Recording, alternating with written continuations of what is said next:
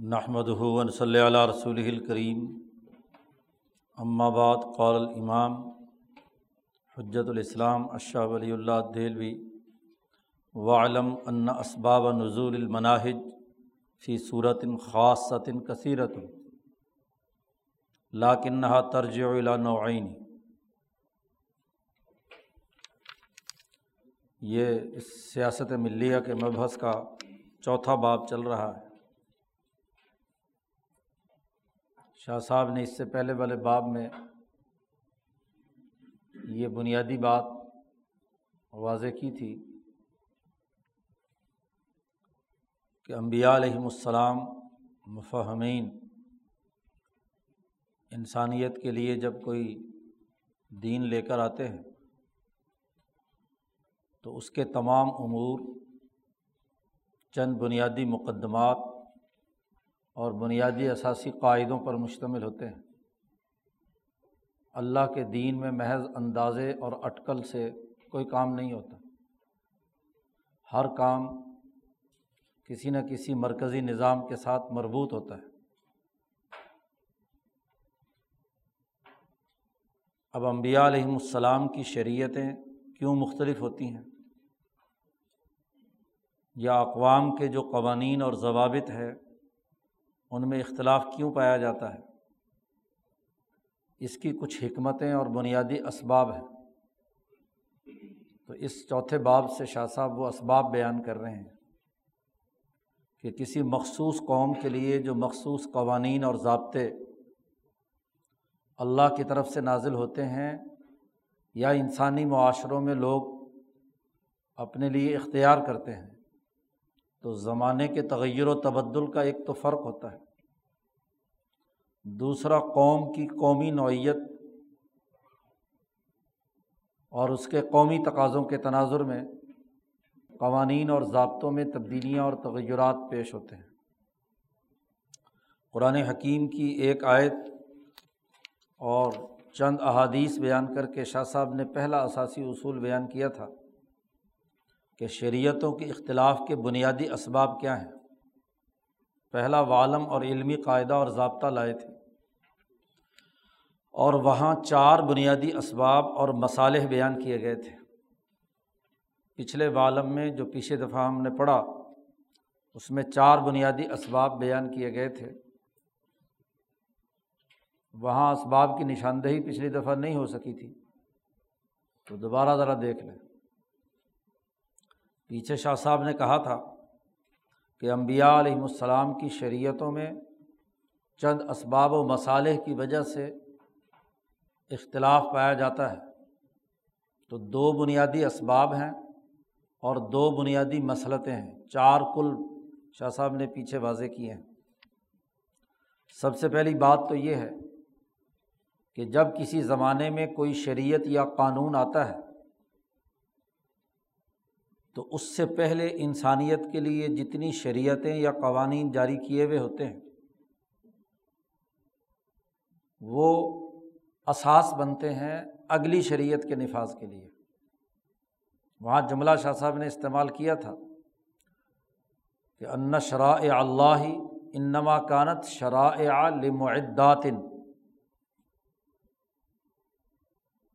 یعنی اس دور میں جب کوئی قانون نافذ ہو رہا ہے اس سے پہلے جو امبیا علیہم السلام کی شریعتیں اس سے پہلے آ چکی ہیں، وہ سبب بنتی ہیں اگلی شریعت کا بنیادی اسٹرکچر قائم کرنے کے لیے۔ وہ بھی ایک بنیادی سبب ہوتا ہے۔ دنیا میں ہر علوم میں، ہر علم میں ارتقا ہوا ہے، ترقی کا عمل ہوتا ہے۔ نئی ضروریات اور تقاضوں کے مطابق نئی پہلو سامنے آتے ہیں۔ کوئی بھی علم لے لیں آپ۔ میڈیکل سائنسز کا لے لیں، انجینئرنگ کا لے لیں، فزکس، کیمسٹری لے لیں۔ جیسے جیسے وقت گزرتا ہے، تجربات اور مشاہدات سے جو مادی اور طبی تقاضے ہیں، ان کے تجربات و مشاہدات سے، اور جو اللہ کی طرف سے بھی آتے ہیں، وہ بھی چونکہ انسانوں کے لیے آتے ہیں جو اس کو اللہ عرض پر بس رہے ہیں۔ تو وہ بھی انہیں مشاہدات اور تجربات کے نتیجے میں ہی اللہ کی طرف سے احکامات کا نزول ہوتا ہے۔ اب اگر مالا اعلیٰ نے فرض کیا ایک دفعہ، مثال کے طور پر نو علیہ السلام پر ایک شریعت نافذ کی، تو پیچھے ایک بنیادی اصول شاہ صاحب بیان کر کے آئے ہیں کہ تمام انبیاء کے اصول دین ایک ہیں۔ ان میں جو اختلاف پایا جاتا ہے وہ منہج اور شریعت کا ہے۔ اب ان اصولوں کی روشنی میں اگر نو علیہ السلام کے زمانے میں کوئی ایک ضابطہ اس قوم کی مناسبت سے آیا کہ اس قوم پر بہیمیت زیادہ تھی، آگے جیسے آگے مثال میں بھی بات کی ہے شاہ صاحب نے، تو ان کے لیے ایک ضابطہ آیا ہے۔ تو جب بھی کہیں اسی طرح کی کوئی بہیمی قوم آئے گی، تو اس کے اثرات ہر اگلے دور کی قانون سازی میں پیش نظر رکھے جائیں گے۔ یا جیسے روحانیت کے حوالے سے، ملکیت اور فلکیات کے حوالے سے۔ ادریس علیہ السلام کے زمانے میں ایک شریعت آئی۔ تو اگر اسی مزاج کے لوگ کسی قوم میں اور کسی دور میں آئیں گے، تو ظاہر ہے کہ وہاں بھی ان پہلوؤں کو پیش نظر رکھا جا سکتا ہے جو اس زمانے کی شریعتیں رہی ہیں۔ اب وقت گزرنے کے ساتھ ساتھ ابراہیم علیہ السلام کی شریعت موسا علیہ السلام کی شریعت، عیسیٰ علیہ السلام کی شریعت تو اب اگر نبی اکرم صلی اللہ علیہ وسلم پر دین اسلام آیا ہے، تو اس کی شریعت کا پہلا بنیادی سبب یہ ہے کہ ان سے پہلے جو شرعی ارتقا ہوا ہے، اس کے جتنے بنیادی امور اس سے پہلے سر انجام دیے جاتے رہے ہیں، وہ سبب بنتے ہیں اگلے دور کی شریعت کے لیے۔ اس وجہ سے اختلاف ہو جاتا ہے۔ یہ پہلا سبب ہے۔ اس پر تفصیل سے گفتگو پچھلی دفعہ ہوئی تھی۔ دوسرا بڑا بنیادی سبب یہ ہوتا ہے کہ جن کو کسی دور میں کسی قانون کا پابند بنایا جا رہا ہے، تو ان کی حالت اور ان کی عادات، رسومات یا عادات و اطوار ان کو سامنے رکھا جاتا ہے ان بنیادی اثاثی اصولوں کی کوئی مقدار متعین کرنے میں۔ ان البقادیر یلاحظ فشر یا حال المکلفین و آدا تو ہم یہ ایسے ہی ہے جیسے ایک ڈاکٹر ڈوز متعین کرتا ہے مرض کی نوعیت اور افراد کی صلاحیت کی بنیاد پر۔ کسی خاندان میں، کسی فیملی میں اس کا ایک جسمانی مزاج یا عادات و اتوار ہے تو اس کے مطابق مقدار متعین کی جائے گی۔ تو شریعت نام ہے مقدار کے متعین کرنے کا۔ مثلاً نماز کتنی دفعہ پڑھنی ہے؟ اس کے مطابق کیا ہے؟ مقدار متعین۔ تو یہ مقدار متعین ہوتی ہے لوگوں کے عادات و اطوار یعنی کتنے درجے کے عمل سے اس کی ملکیت اور روحانیت جاگ جائے گی۔ مقصد تو ملکیت کو مضبوط کرانا ہے، بہیمیت کو اس کے تابع کرنا ہے۔ جیسے مریض کے مرض کی نوعیت کے اعتبار سے دوائی تجویز کی جاتی ہے کہ کتنی ڈوز سے مرض دور ہو جائے گا اور صحت کی حالت پیدا ہو جائے گی۔ تو یہاں روحانی اور جسمانی صحت مطلوب ہے۔ تو اس کی مقدار کا تعین لوگوں کی عادات و اتوار کے اختلاف سے ہوتا ہے۔ دو چیزیں بیان کی اور اس پر ایک مثال، دو تین بلکہ مثالیں دی ہیں۔ جیسا کہ نو علیہ السلام کی قوم کا مزاج اور تھا اور ہمارا مزاج اور تھا، ان کے لیے مسلسل پورے سال روزے تھے، فرض کیے گئے۔ اور ہمارے لیے سال میں صرف ایک مہینے کے روزے فرض کیے گئے۔ تو اس کی جو مقدار یا اس کی ڈوز متعین کی گئی، وہ افراد کے حالات کو سامنے رکھ کر۔ تیسری بات جو وہاں شاہ صاحب نے بیان کی تھی، وہ یہ کہ وہ مسلط ہے۔ یا آپ اس کو سبب بھی کہہ لیں کہ وہ امبیا علیہم السلام کا مقصد سوسائٹی میں موجود جتنا ارتفاقات ہوتے ہیں یعنی معاشی اور سیاسی، جس طرح کی معروضی حالت ہوتی ہے، اس کی اصلاح کرنا مقصود ہوتی ہے۔ اب دیکھیے ایک معاشرہ، ابھی ابتدائی درجے کا ہے۔ آپ اس کو ارتفاقات کی آخری درجے پہ پہنچانا چاہتے ہیں، ایک دم چھلانگ مار کر جا سکتا ہے۔ نہیں۔ وہ جس درجے کی ان کے حالات ہیں، جس درجے کے ان کے پاس معاشی وسائل ہیں، جس درجے کی ان کے اندر صلاحیت ہے، استطاعت ہے، اس کے مطابق ہی اس کی ممکنہ ترقی کو پیش نظر رکھا جا سکتا ہے۔ تو امبیا علیہم السلام کا یہ طریقہ نہیں ہے کہ اعلیٰ درجے میں تمام لوگوں کو پہلے ہی مرحلے میں کیا ہے؟ ترقیات کے آخری منازل تک پہنچانا ان کا پیش نظر ہوتا ہے۔ بتدریج سوسائٹی کی ضروریات، ان کی ساخت، ان کی صلاحیتوں کے مطابق ان کا اجتماعی نظام یا اجتماعی مسلطیں وجود میں لائی جاتی ہیں۔ یہ تیسری مسلط تھی اور چوتھی مسلط یہ تھی کہ لوگوں کی زمانے کے تغیر و تبدل سے مسلط بھی بدل جاتی ہے۔ اب ایک سوسائٹی جو ابھی دیہاتی معاشرے میں ہے، اس کی مسلط ایک ہے۔ اور ایک وہ سوسائٹی جو ترقی یافتہ ہے، اس کی مسلط اور ہے۔ معاشیات کے حوالے سے ایک دفعہ یہاں ہمارے پاکستان میں ایک وزیر خزانہ صاحب گزرے ہیں۔ بہت ہو گئے بیچارے۔ سرچارج کی اصطلاح انہوں نے استعمال کی تھی۔ ہاں جی نواز شریف کے زمانے میں وزیر خزانہ رہے۔ انہیں دنوں میں ہندوستان میں انہوں نے اپنی کرنسی ڈی ویلیو کی تھی۔ جس کے نتیجے میں وہ اپنی ایکسپورٹ بڑھانا چاہتے تھے۔ مزید، اب ان کا ایکسپورٹ بل زیادہ تھا، امپورٹ کم تھا۔ تو ان کو تو کرنسی ڈی ویلیو کرنے سے کیا ہے؟ فائدہ ہونا تھا۔ معاشیات کا اصول ہے کہ بھائی، جس کی ایکسپورٹ زیادہ ہے تو قیمت کم ہوگی تو زیادہ سیل ہوگی۔ اور امپورٹ تھوڑی۔ اپریل میں ان کا بجٹ انڈیا کا آتا ہے۔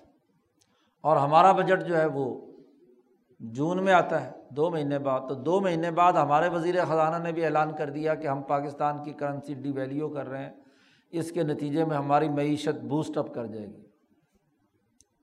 لیکن یہ نہیں سوچا کہ پاکستان کا امپورٹ بل زیادہ ہے اور ایکسپورٹ تھوڑی ہے۔ تو نتیجہ کیا ہے؟ صرف اس لیے کہ وہ اصول انڈیا نے کیا، ہم بھی کریں گے۔ تو نتیجہ تو الٹ آئے گا نا۔ جب آپ اپنی کرنسی ڈی ویلیو کریں گے تو آپ کا امپورٹ بل زیادہ ہے، تو پھر نتیجہ کیا ہوگا؟ آپ کو زیادہ پیسے دینے پڑیں گے نا۔ ایکسپورٹ تو آپ کی تھوڑی ہے۔ یہ اصول تو وہاں لاگے ہوگا، اس مسلط میں ہوگا کہ جب آپ کی ایکسپورٹ زیادہ ہو۔ تو مسلط جو ہے، وہ زمانے کے تغیر و تبدل قوم کی حالت اور اس کے وسائل کے تناظر میں بدل جاتی ہے۔ تو امبیا علیہم السلام ان مسلطوں کو سامنے رکھتے ہیں۔ چوتھی مسلط یہ چار بنیادی اسباب یا مسالے شاہ صاحب نے یہاں بیان کی ہیں، جس کی وجہ سے قوموں میں اختلاف یا قوانین میں اور ضابطوں میں اختلاف پیدا ہو جاتا ہے۔ اور پھر آگے ایک مثال دی ہے، ایک ڈاکٹر کی، ایک طبیب کی، کہ وہ کس طریقے سے انسانی مزاج کی حفاظت، ایک انسانی جسم نارمل کس حالت میں ہوتا ہے اس کا ٹمپریچر کتنا ہونا چاہیے، دل کتنی بڑا دھڑکنا چاہیے، گردے کیسے کام کرنے چاہیے، وغیرہ وغیرہ، معیارات۔ اب اس کی حفاظت کرنی ہے، جیسا فرد ہوگا، جیسا مریض ہوگا، اس کے مطابق ہی اس کی دوائی سیٹ ہوگی۔ شاہ صاحب نے وہ مثال دے کر بات سمجھائی تھی۔ یہاں شاہ صاحب مزید اس کی تفصیلات بیان کر رہے ہیں۔ یہ جو آج ہم نے والم نمبر دو پڑھا ہے، دوسرا علمی قاعدہ اور ضابطہ بیان کیا ہے۔ شریعت کے تغیر و تبدل اور اختلاف کے بنیادی چار مسلطیں یا اسباب پیچھے بیان کرنے کے بعد شاہ صاحب نے یہ بات واضح کر دی کہ شرائع کے یہ جو بنیادی مقدمات ہوتے ہیں، یہ بمنزل عظیمت کے ہوتے ہیں۔ یعنی اعلیٰ معیار کے مطابق نافذ کیے جاتے ہیں کہ جیسی جیسی سوسائٹی ہو، اس کے مطابق متعین کر دیے گئے۔ ایک ہے کسی قانون کے نفاذ کے بعد اس قانون پر عمل درآمد کا پروسیجر۔ اگر ہم سیاسیات اور آئین اور قانون کی بحثوں کو پیش نظر رکھیں تو ایک آئینی اور دستوری شک ہوتی ہے۔ وہ غیر متبدل ہوتی ہے۔ وہ صرف دستور ساز اسمبلی ہی کر سکتی ہے آج کی جدید اصطلاحات میں۔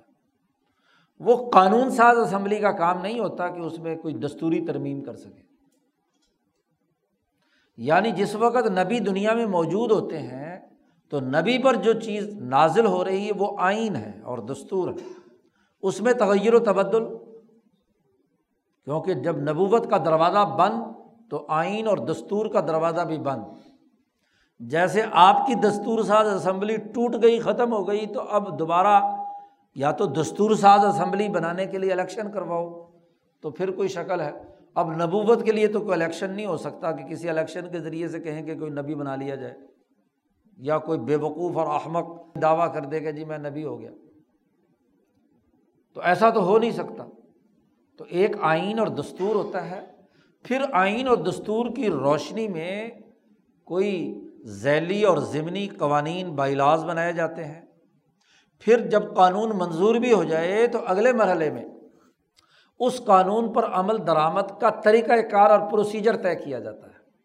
مثلاً ابھی آپ نے پاکستان کے حالیہ تاریخ میں اگر دیکھیں تو سترہ، دو ہزار سترہ میں یہ جو بے نامی اکاؤنٹ اور منی لانڈرنگ سے متعلق ایک قانون آئین پاکستان کی روشنی میں آپ کی قانون ساز اسمبلی میں نواز شریف کے زمانے میں پاس ہوا۔ لیکن دو سال تک اس کا کوئی پروسیجر متعین نہیں ہوا۔ کہ لوگوں کے بے نامی اکاؤنٹ معلوم کرنے ہیں اور جو اس خلاف ورزی کر رہے ہیں انہیں گرفت میں لانا ہے۔ قانون تو منظور ہو گیا۔ تو کیا پاکستان کے بائیس کروڑ لوگوں کو یہ اختیار ہے کہ ہر آدمی جائے، دوسرے کا بے نامی اکاؤنٹ دیکھے اور اس کے خلاف کوئی کارروائی کر دے؟ ایسا ہو سکتا ہے؟ نہیں۔ اب دو ہزار انیس کے شروع میں اس پارلیمنٹ نے، اس حکومت نے اس کا پروسیجر متعین کر دیا۔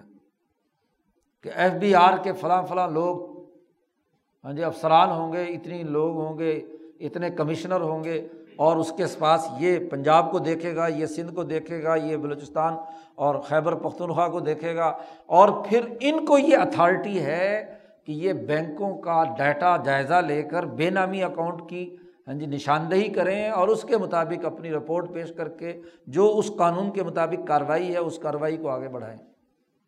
تو گویا کہ اس قانون پر عمل درآمد کا ایک پروسیجر ہے چونکہ ساری بحث یہاں سیاسیات کی ہو رہی ہے۔ اس بحث کا نام ہی کیا ہے؟ مبحث سیاست ملیہ تو سیاسیات میں یہ بنیادی چیز ہے۔ تو یہ جو منحج ہے پروسیجر ہے، شریعت کے اندر بھی کہ ایک ہے بنیادی طور پر کیا ہے؟ دستور۔ ایک اس کے ذیل میں نبی اکرم صلی اللہ علیہ وسلم نے یا صحابہ کے اجماع نے کوئی قانون بنایا بائی لاز بنائے، کوئی ضمنی ذیلی قوانین بنائے، اور ایک ہے پھر ان پر عمل درآمد کے لیے۔ حکومتی اتھارٹی اور اس کا طریقۂ کار کہ کون عمل درآمد کرے گا، یہی سب سے بڑی غلط فہمی یہ پرائیویٹ جہاد والوں کو۔ بھائی جہاد کرنا فرض ہے، لیکن اس کا تعین کہ یہ جہاد ہے اور یہ ایسے کرنا ہے، اس کا تعین حکومت کرے گی یا ہر آدمی بندوق کندھے پر اٹھائے اور چلا لڑنے کے لیے میدان میں چلا جائے۔ ظاہر ایسا نہیں ہو سکتا۔ تو یہ جو پروسیجر ہے، شاہ صاحب نے اس کے لیے جملہ استعمال کیا کہ منہج یعنی پروسیجر طریقۂ کار، کہ اس قانون پر عمل درآمد کا جو طریقۂ کار ہے، وہ کسی مخصوص شکل میں کیسے ہوتا ہے؟ شاہ صاحب کہتے ہیں کہ یہ بہت زیادہ ہیں کثیرتن نزول المناہج فی صورت خاصتاً کسی مخصوص صورت میں کسی قانون کا جو طریقۂ کار ہے، وہ بہت زیادہ کثرت سے ہے۔ لیکن جتنی بھی کثرت سے ہوں آپ دنیا بھر کی آئینی، دستوری، قانونی اور سیاسی تاریخ کا مطالعہ کریں تو وہ دو اقسام کے دائرے سے باہر نہیں ہیں بنیادی طور پر دو بنیادی دائرے ہیں، دو اقسام ہیں۔ جتنے بھی پروسیجر طے کیے جاتے ہیں، وہ ان دو کے دائرے سے باہر نہیں ہوتے۔ لاکن نہا ترج و الا نو آئینی اب یہ بڑی اہم بحث ہے۔ قانون سازی کے تناظر میں۔ دماغ حاضر ہوگا اور مثالیں سمجھ میں آئیں گی پروسیجرس کی، تو شریعت بھی سمجھ میں آئے گی۔ اسی لیے ہاں جی وہ جو رٹا سسٹم کے تحت ہاں جی مسئلے یاد کرتے ہیں۔ مولوی، ان کے سامنے بھی یہ سیاسی تاریخ نہیں ہوتی۔ اور جو بیچارے سیاسیات کے نام پر اس دور میں ویسے ٹکرے کھا رہے ہیں، جو شریعت اور قانون کے دائروں سے ہٹ کر انہیں بھی بات سمجھ میں نہیں آتی کہ بات ہے کیا۔ تو یہ پروسیجر مختلف کثیر ہوتے ہیں، لیکن بنیادی طور پر اس کے دو دائرے شاہ صاحب نے کہا، ایک دائرہ تو ان احکامات کا جو لوگوں کو مکلف بنایا گیا، اس آئین، دستور یا قانون کا جو لوگوں کو مکلب بنایا گیا ہے، ایک پروسیجر بنانے کا طریقہ یا قاعدہ یا قسم وہ ہے جو کل امرت طبیعی، جو اس قانون کی طبیعی ساخت اور ان اس دور میں جو انسان موجود ہیں، ان کی طبعی ساخ اور ان کی جو معروضی حالت ہے، اس کو پیش نظر رکھنا پڑتا ہے۔ اور ایک کبھی کبھی پروسیجر طے کرنے پڑتے ہیں کسی عارضی مسئلے میں۔ کسی عارضی مسئلے کو حل کرنے کے لیے، کسی عارض کی وجہ سے۔ گویا کے پروسیجر دو طرح کے ہوتے ہیں۔ ایک وہ جو اصل طبعی امور کی بنیاد پر اساسیات یعنی اس قانون کی نیچر ہی ایسی ہے۔ اس دستور اور آئین کی اور اس سوسائٹی کی کہ جہاں وہ ان بنیادی چیزوں کو پیش نظر رکھا جائے۔ گا لیکن بسا اوقات یہ بھی ہوتا ہے کہ پروسیجر طے کرتے وقت کوئی ایک عارضی مسئلہ درپیش ہوا ہے، اس کو حل کرنے کے لیے آپ کو ایک غیر معمولی اقدام کرنا پڑتا ہے۔ تو ایک روٹین کا پروسیجر ہوتا ہے، جس کے مطابق سسٹم چل رہا ہوتا ہے۔ اور ایک کبھی کبھی کوئی عارضی مسئلہ پیش ہو تو ایک پھر پروجیکٹ ہوتا ہے۔ جیسے آج کل آپ نے ایک اصطلاح سنی ہوگی ہاں جی کہ یہ جو پٹواریوں کا اور ریونیو ریکارڈ ہے، یہ ہاں جی کمپیوٹرائزڈ ہو رہا ہے۔ تو کمپیوٹرائز جو ہو رہا ہے، اس کا ایک پروجیکٹ ہے ابھی یہ مکمل طور پر ابھی بطور پروسیجر کے نافذ نہیں ہوا۔ پروسیجر تو وہی ہے جو پہلے سے چلا آ رہا تھا، پٹواری کانوں کو اور جناب جو اندراج اور انتقال وغیرہ کرنے کا پرانا جو قانون چل رہا ہے، وہ اس قانون کی بنیادی نیچر کے تحت وہ کام چل رہا ہے۔ اور ایک یہ کہ عارضی طور پر ایک خاص پروجیکٹ کے لیے انہوں نے ہاں جی سسٹم بنایا۔ جب وہ کسی پروسیجر صحیح طریقۂ کار کے مطابق وجود میں آ جائے گا، تو پھر اس کی جگہ پر اسے نافذ کر دیا جائے گا۔ تو یہ ایک عارضی طریقۂ کار ہے۔ تو دو اقسام ہیں۔ شاہ صاحب پہلی قسم بیان کر رہے ہیں احد ہما ان میں سے پہلی نو جو پروسیجر طے کرنے کی ہے، وہ کل امرت طبعی وہ اس قانون کی طبعی معاملے کے تناظر میں فطری ہے۔ الموجب لتکلیف بتل کل احکام کہ ان احکام کا لوگوں کو مکلف بنایا گیا ہے، اس قانون کی جو روح ہے یا جس مسلحت یا جس سبب سے وہ قانون یا شریعت نافذ کی گئی تھی، اس کی نیچر تقاضا کرتی ہے کہ یہ کام ہونا چاہیے۔ اور اس کے لیے شاہ صاحب نے یہاں کوئی چھ سات مثالیں دی ہیں۔ چھ سات بنیادی امور متعین کیے ہیں۔ پروسیجر طے کرتے وقت ان میں سے کسی ایک کو پیش نظر رکھا جاتا ہے یا ان میں سے دو، تین جو بھی اس قانون پر عمل، درآمد کے سلسلے میں بنیادی تقاضے ہیں، ان کو پیش نظر رکھا جاتا ہے۔ سب سے پہلے شاہ صاحب نے کہا فکما ان افراد انسان جمیعہ طبیعتاً و احوال وارثت من نوعی توجب تکلیف ہم بھی احکام سب سے پہلے انسانی خصوصیت کو دیکھنا پڑتا ہے۔ جو بھی قانون بنایا جاتا ہے، جو پروسیجر طے کیا جاتا ہے، وہ انسانوں کے لیے ہے۔ تو اس قانون یا اس پروسیجر کے ذریعے سے انسانیت محفوظ کیسے ہوگی؟ بلا تفریق رنگ، نسل، مذہب، کالا ہے، گورا ہے، یہودی ہے، عیسائی ہے، ہندو ہے، مسلمان ہے۔ انسانی بنیادوں پر نو انسانی کے تقاضے کے مطابق تمام انسانوں کی بنیادی طبیعت اور تمام انسانوں پر جو حالات نو انسانی کے تقاضے سے یا انسانی تقاضے سے انسانوں پر طاری ہونے ہیں، ان کو پیش نظر رکھ کر آپ پروسیجر طے کریں گے۔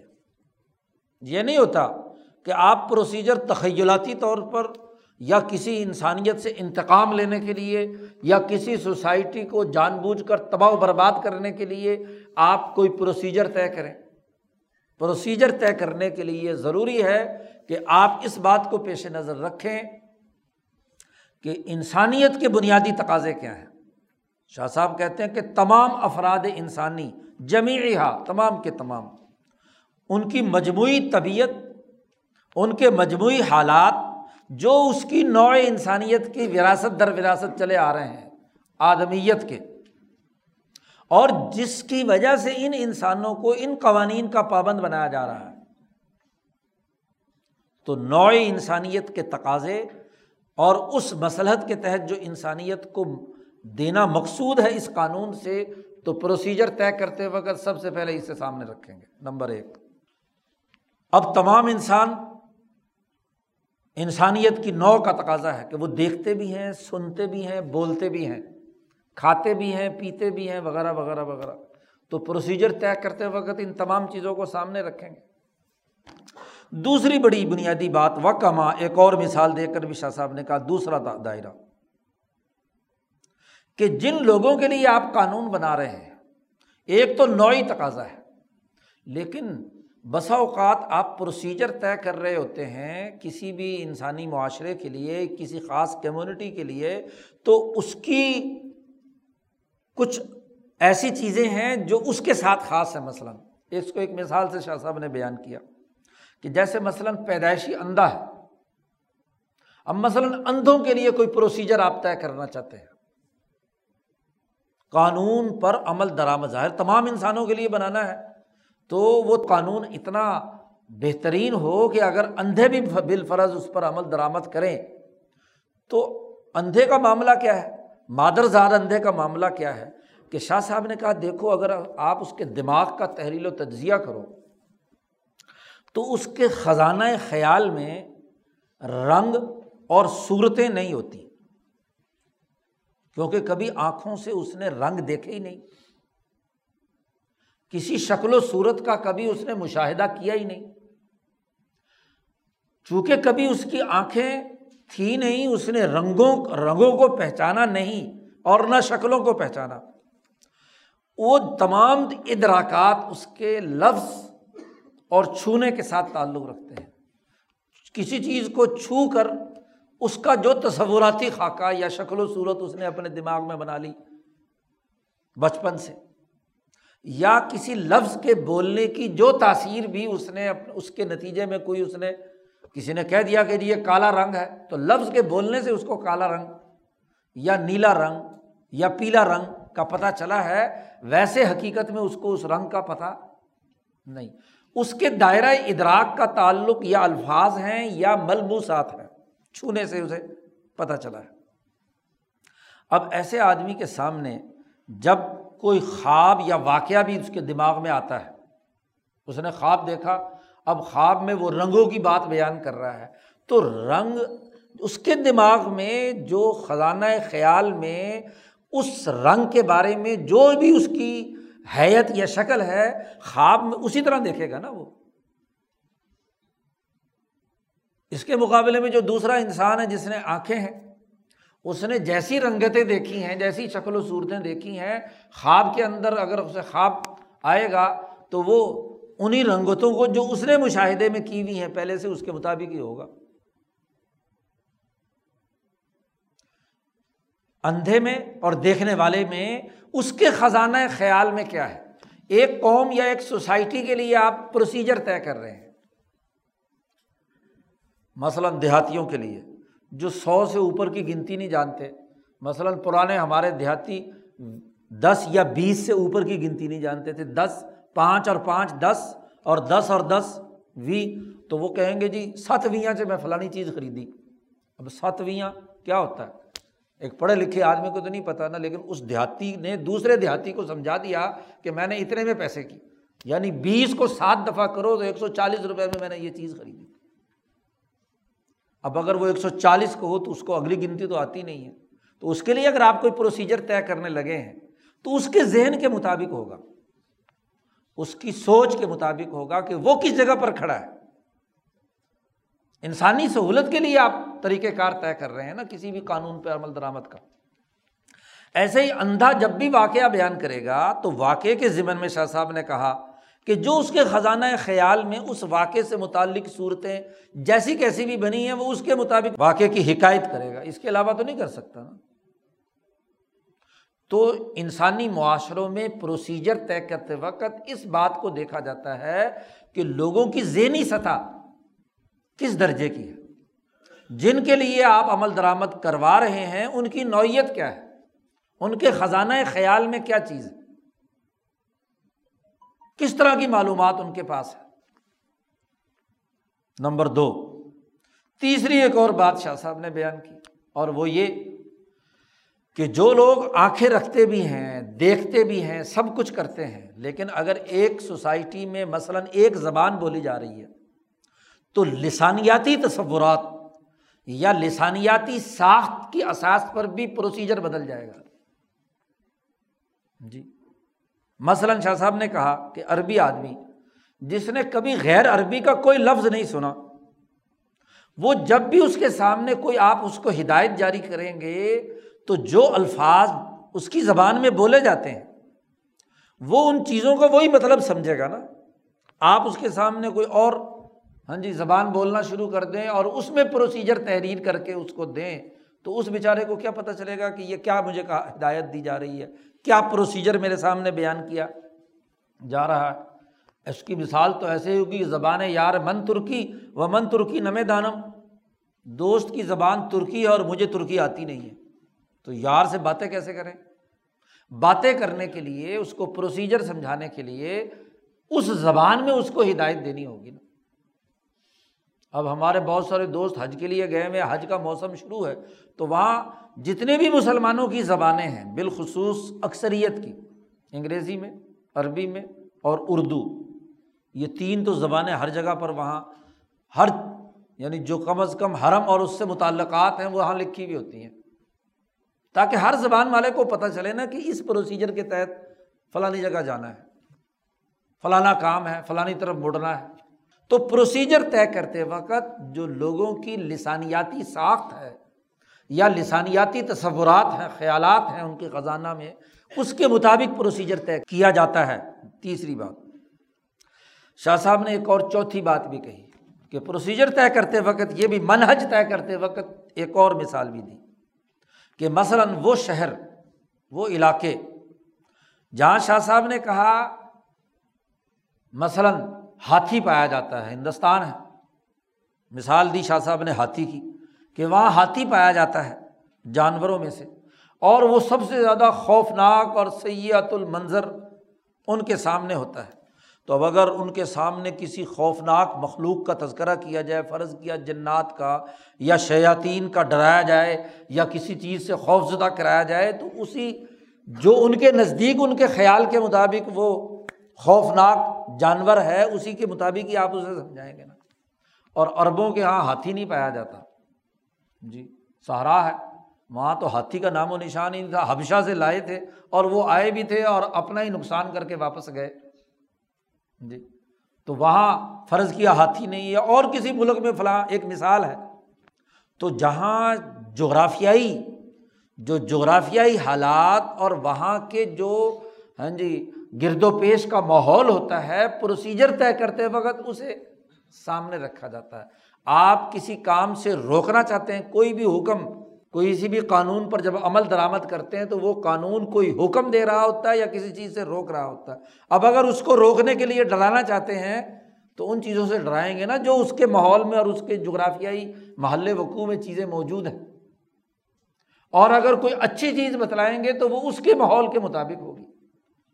جیسے اسی بنیاد پر مولانا سندھی نے وہ بات کہی ہے جس کو سمجھنا چاہیے کہ عرب کے تفتے ہوئے صحرا میں جنات ان تجریم ان النہار کا جو تصور دیا ہے، وہ اسی تناظر میں نا کہ یہ عمل کرو گے تو اس تفتے صحرا میں تم جب جاؤ گے اگلی جگہ پر تو تمہیں وہ جنت ملے گی۔ تو حضرت نے فرمایا کہ اگر جو برفیلے علاقے ہیں جہاں ہر وقت سردی رہتی ہے ان کو بھی کہا جائے کہ تمہیں ایسا برف والا ماحول ملے گا، وہ کہیں گے ایسا تو ہمارے پاس پہلے سے ہے۔ ان کو تو کسی گرم علاقے میں کوئی جو نارمل اور معتدل ماحول ہے، اس کا تذکرہ کرنا پڑے گا نا۔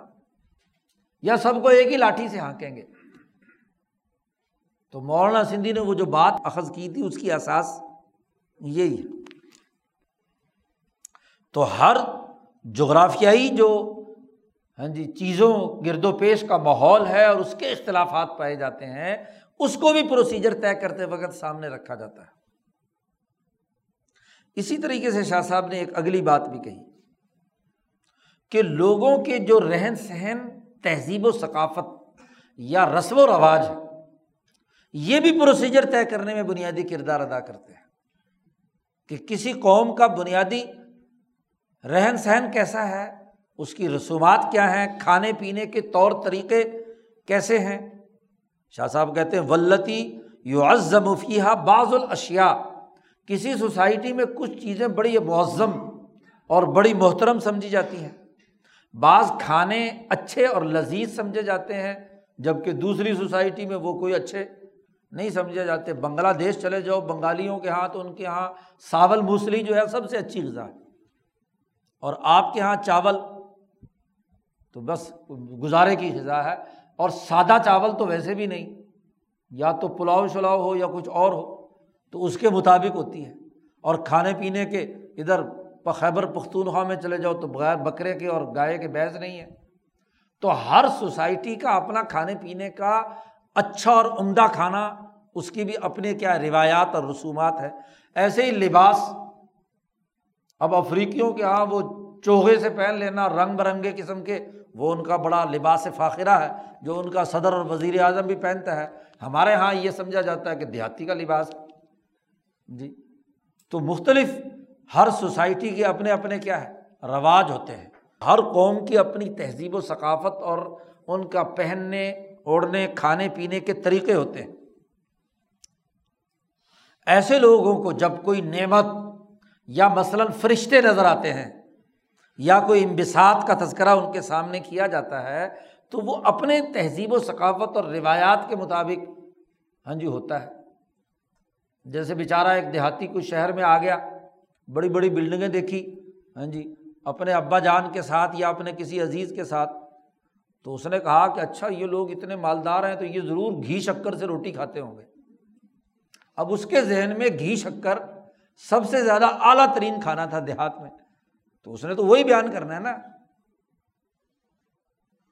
تو اب اگر اس کے لیے کوئی طریقہ کار آپ طے کر رہے ہیں، تو جیسا اس کے کھانے پینے کے رہن سہن، طور طریقے ہیں پروسیجر طے کرتے وقت اس بات کو پیش نظر رکھا جائے گا۔ ایک اور بات بھی شاہ صاحب نے بیان کی۔ چھٹی بات، کہ ایک عربی آدمی جو عربی زبان جانتا ہے وہ کسی چیز، کسی کام کرنے کی طرف رغبت ظاہر کرتا ہے، کوئی کام کرنا چاہتا ہے، ادھر متوجہ ہوتا ہے۔ یا مثلاً عرب لوگ جو ہیں، وہ کسی سفر پر روانہ ہونا ہے۔ تو فال نکالنا، یہ جو فال تفاول کہ مستقبل بینی کہ ہم جو کام کر رہے ہیں، یہ ہونا چاہیے یا نہیں ہونا چاہیے۔ اب ان کے ذہن میں یہ بات بیٹھی بھی تھی کہ اگر ہم گھر سے باہر نکلے اور راستے میں پہلے مرحلے پہ ہی کوئی لفظ کہیں سے کسی سے سن لیا حزن کا، غم کا، یا کوئی کڑوی بات سن لی مر، تو وہ کہتے تھے کہ او ہو بونی خراب ہو گئی۔ اب سفر نہیں کرنا چاہیے ضرور اس کا نتیجہ کیا ہے؟ تو واپس آ جاتے تھے۔ جی ان کا خیال یہ ہوتا تھا کہ اس کا جو آگے مستقبل کا سفر ہے نا وہ، اور اگر ان کو پہلے دن ہی کیا ہے، کوئی اچھی چیز نظر آئی جی؟ سفر شروع میں ہی حسین چیز یا کوئی خوبصورت چیز، مثلاً انہوں نے لفظ سنا راشد یا نجیح کا، تو وہ اس کا فال یہ نکالتے تھے کہ بھائی اب کامیابی ہے، اس سفر میں بڑی کامیابی ہے۔ اب اگر یہی لفظ جو عربی نہیں جانتا، اس کے سامنے راشد کا لفظ بولا جائے تو وہ بیچارہ کیا سمجھے گا اس سے؟ کیا فال نکالے گا؟ اسے تو اس لفظ کا ترجمہ ہی نہیں آتا۔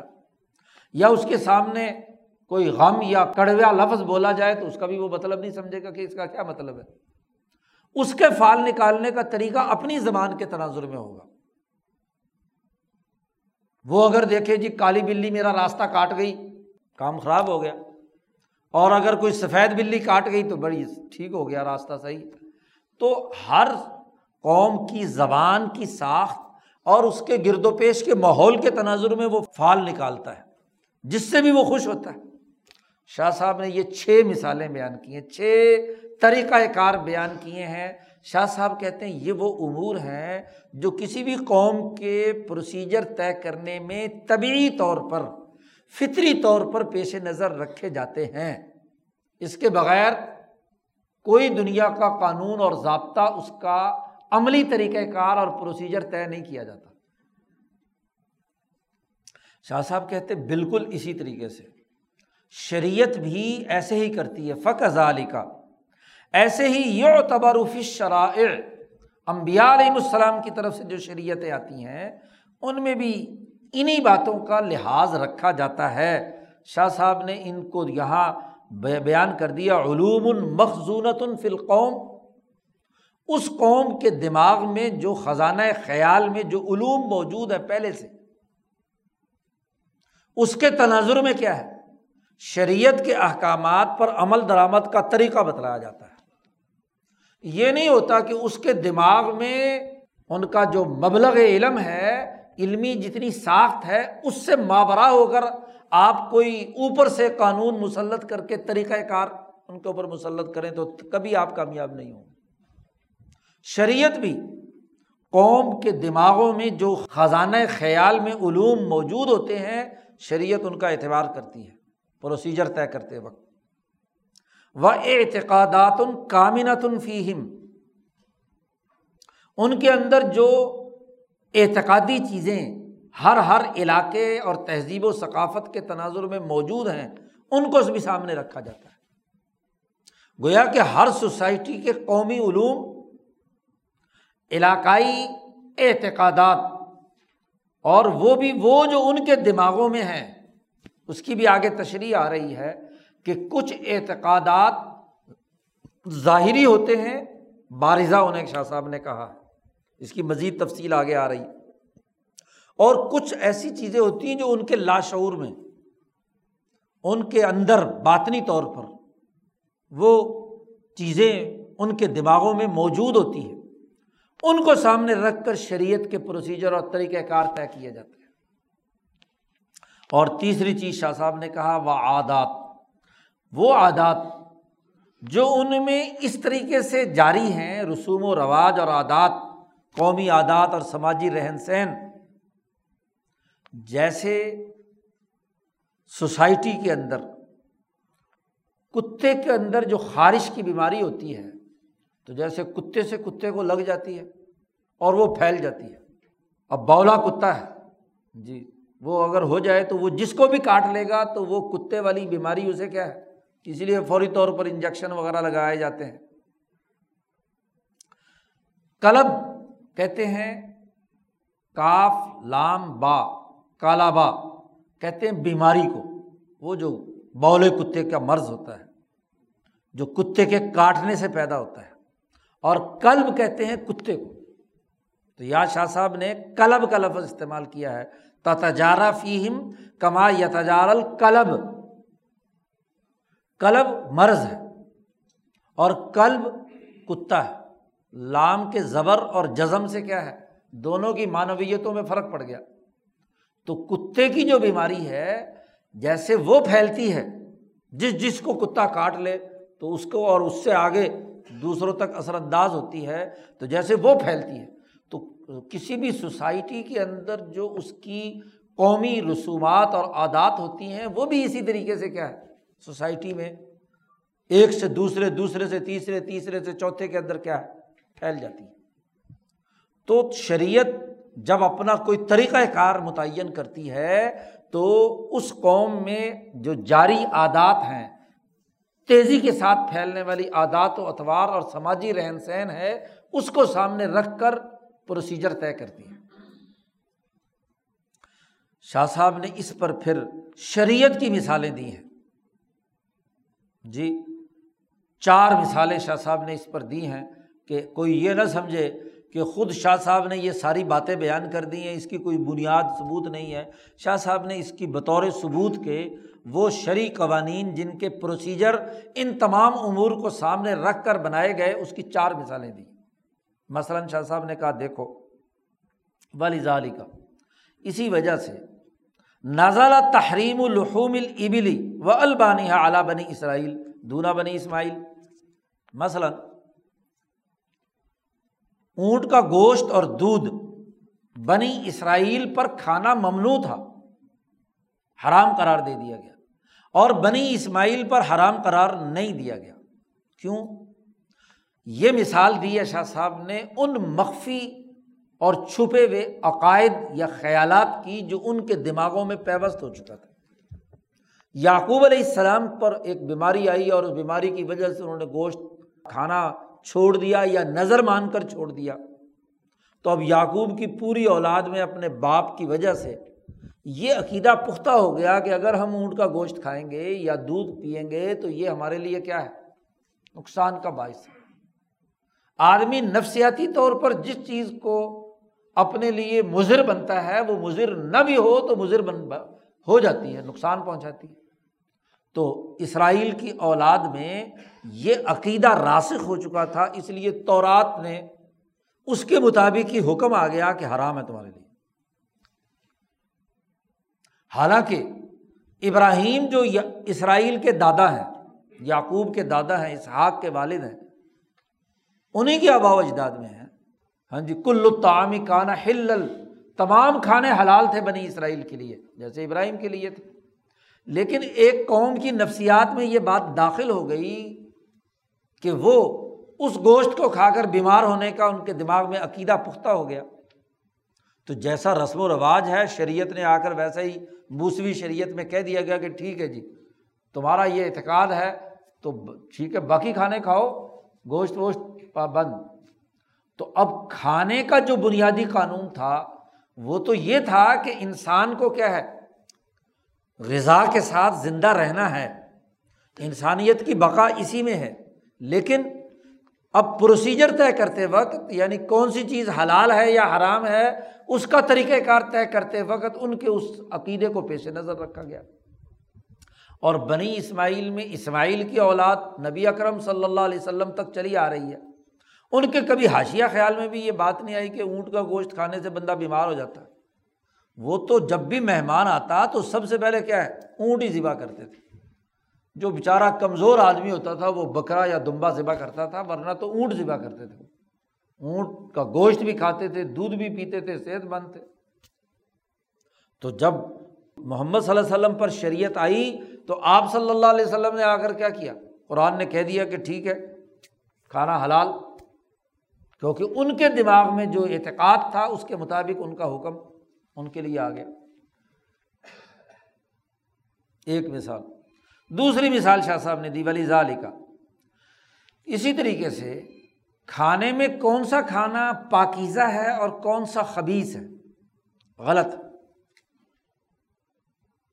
تو اس تمام کو شریعتوں نے خاص طور پر حضرت محمد صلی اللہ علیہ وسلم کی شریعت میں مفوزن الا عادات العرب، عربوں کی عادات کی طرف اسے سپرد کر دیا اور وہ اس لیے کر دیا کہ عربوں کے علاوہ جب حضور صلی اللہ علیہ وسلم تشریف لائے تو یا کیسر کے ماتحت علاقے تھے مغربی ممالک، اور یا کسرا کے ماتحت علاقے تھے مشرقی ممالک ان کے تمدن میں جو تعیش پیدا ہو چکا تھا، تو کھانے پینے کا جو نیچرل مزاج تھا، وہ بگڑ چکا تھا۔ شراب پینا، خنزیر کھانا، یہ کرنا، وہ کرنا۔ یعنی ان کے یہاں کھانے پینے کا ذوق تعیش پسندانہ بن چکا تھا۔ حیوانیت اور بہیمیت والا مس ہو چکا تھا۔ اور یہ عرب لوگ کھلے صحرا میں رہتے تھے۔ ان کے رہن سہن اور کھانے پینے کی عادات و اتوار بالکل نیچرل تھی۔ جی۔ ان میں کیا ہے؟ تغیر و تبدل جو انتہائی مضر چیز تھی، اس کو تو روک دیا گیا۔ لیکن کھانے پینے کا جو صحیح اور سادہ طریقۂ کار تھا، جانور ہی کھاتے تھے۔ بھیڑ، بکری، اونٹ ہاں جی گائے، بیل، بھینس، یہی انہیں کو اللہ پاک نے لازمی قرار دیا کہ یہ کھانا ہے۔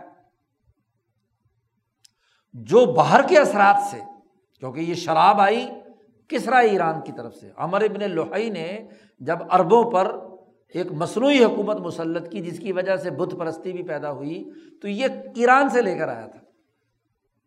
وہیں سے شراب اور وہیں سے کچھ لوگ خنزیر کھاتے تھے، تو وہیں سے۔ ورنہ اصل عرب کے مزاج میں یہ بات نہیں تھی۔ اور حضور سے پہلے بھی جو صحیح خالص عربی مزاج پر لوگ تھے، وہ کبھی شراب اور خنزیر کے قریب بھی نہیں گئے۔ تو بات یہ ہے کہ وہاں چونکہ وہ ایک تو پوری دنیا کا مرکزی علاقہ، پھر وہ تعیش پسندی کے جو سرمایہ پرستانہ اثرات تھے کھانے پینے کے، وہ وہاں مسلط نہیں ہوئے تھے۔ ان کا رہن سہن سادہ انسانیت کا تھا۔ تو اس لیے کھانا طیب کون سا ہے اور خبیص کون سا ہے، یہ وہاں کی عادات کو سامنے رکھ کر شریعت نے اس کے طریقۂ کار طے کیے۔ دو قانون۔ تیسری بنیادی ایک اور مثال بھی دی کہ دیکھو ہماری شریعت میں بھانجی سے شادی حرام قرار دی گئی۔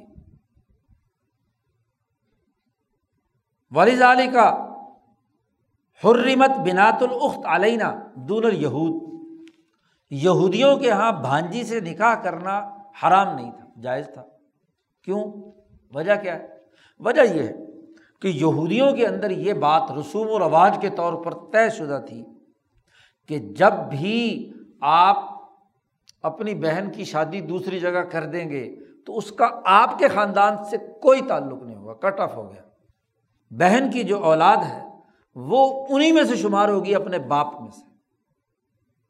تو گویا کہ بھانجی ایک ایسی اجنبی عورت ہے جس کے ساتھ کوئی میل جول اور تعلق نہیں ہے۔ بس شادی ہو گئی گئی تو بس گئی، دوسرے خاندان میں چلی گئی۔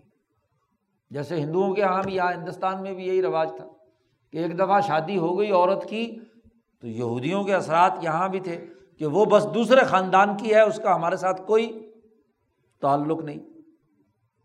جبکہ اربوں کا رواج کیا تھا کہ جو بہن کی بیٹی ہے، حضور صلی اللہ علیہ وسلم نے تو یہاں تک فرما دیا کہ جو بھانجا یا بھانجی ہے وہ جس ننیالی خاندان میں سے ہے، اس کا حصہ بنا دیا۔ کیوں؟ کہ اربوں کے یہاں بھانجی بھی اپنے خاند، اپنا فرد ہو جاتا تھا۔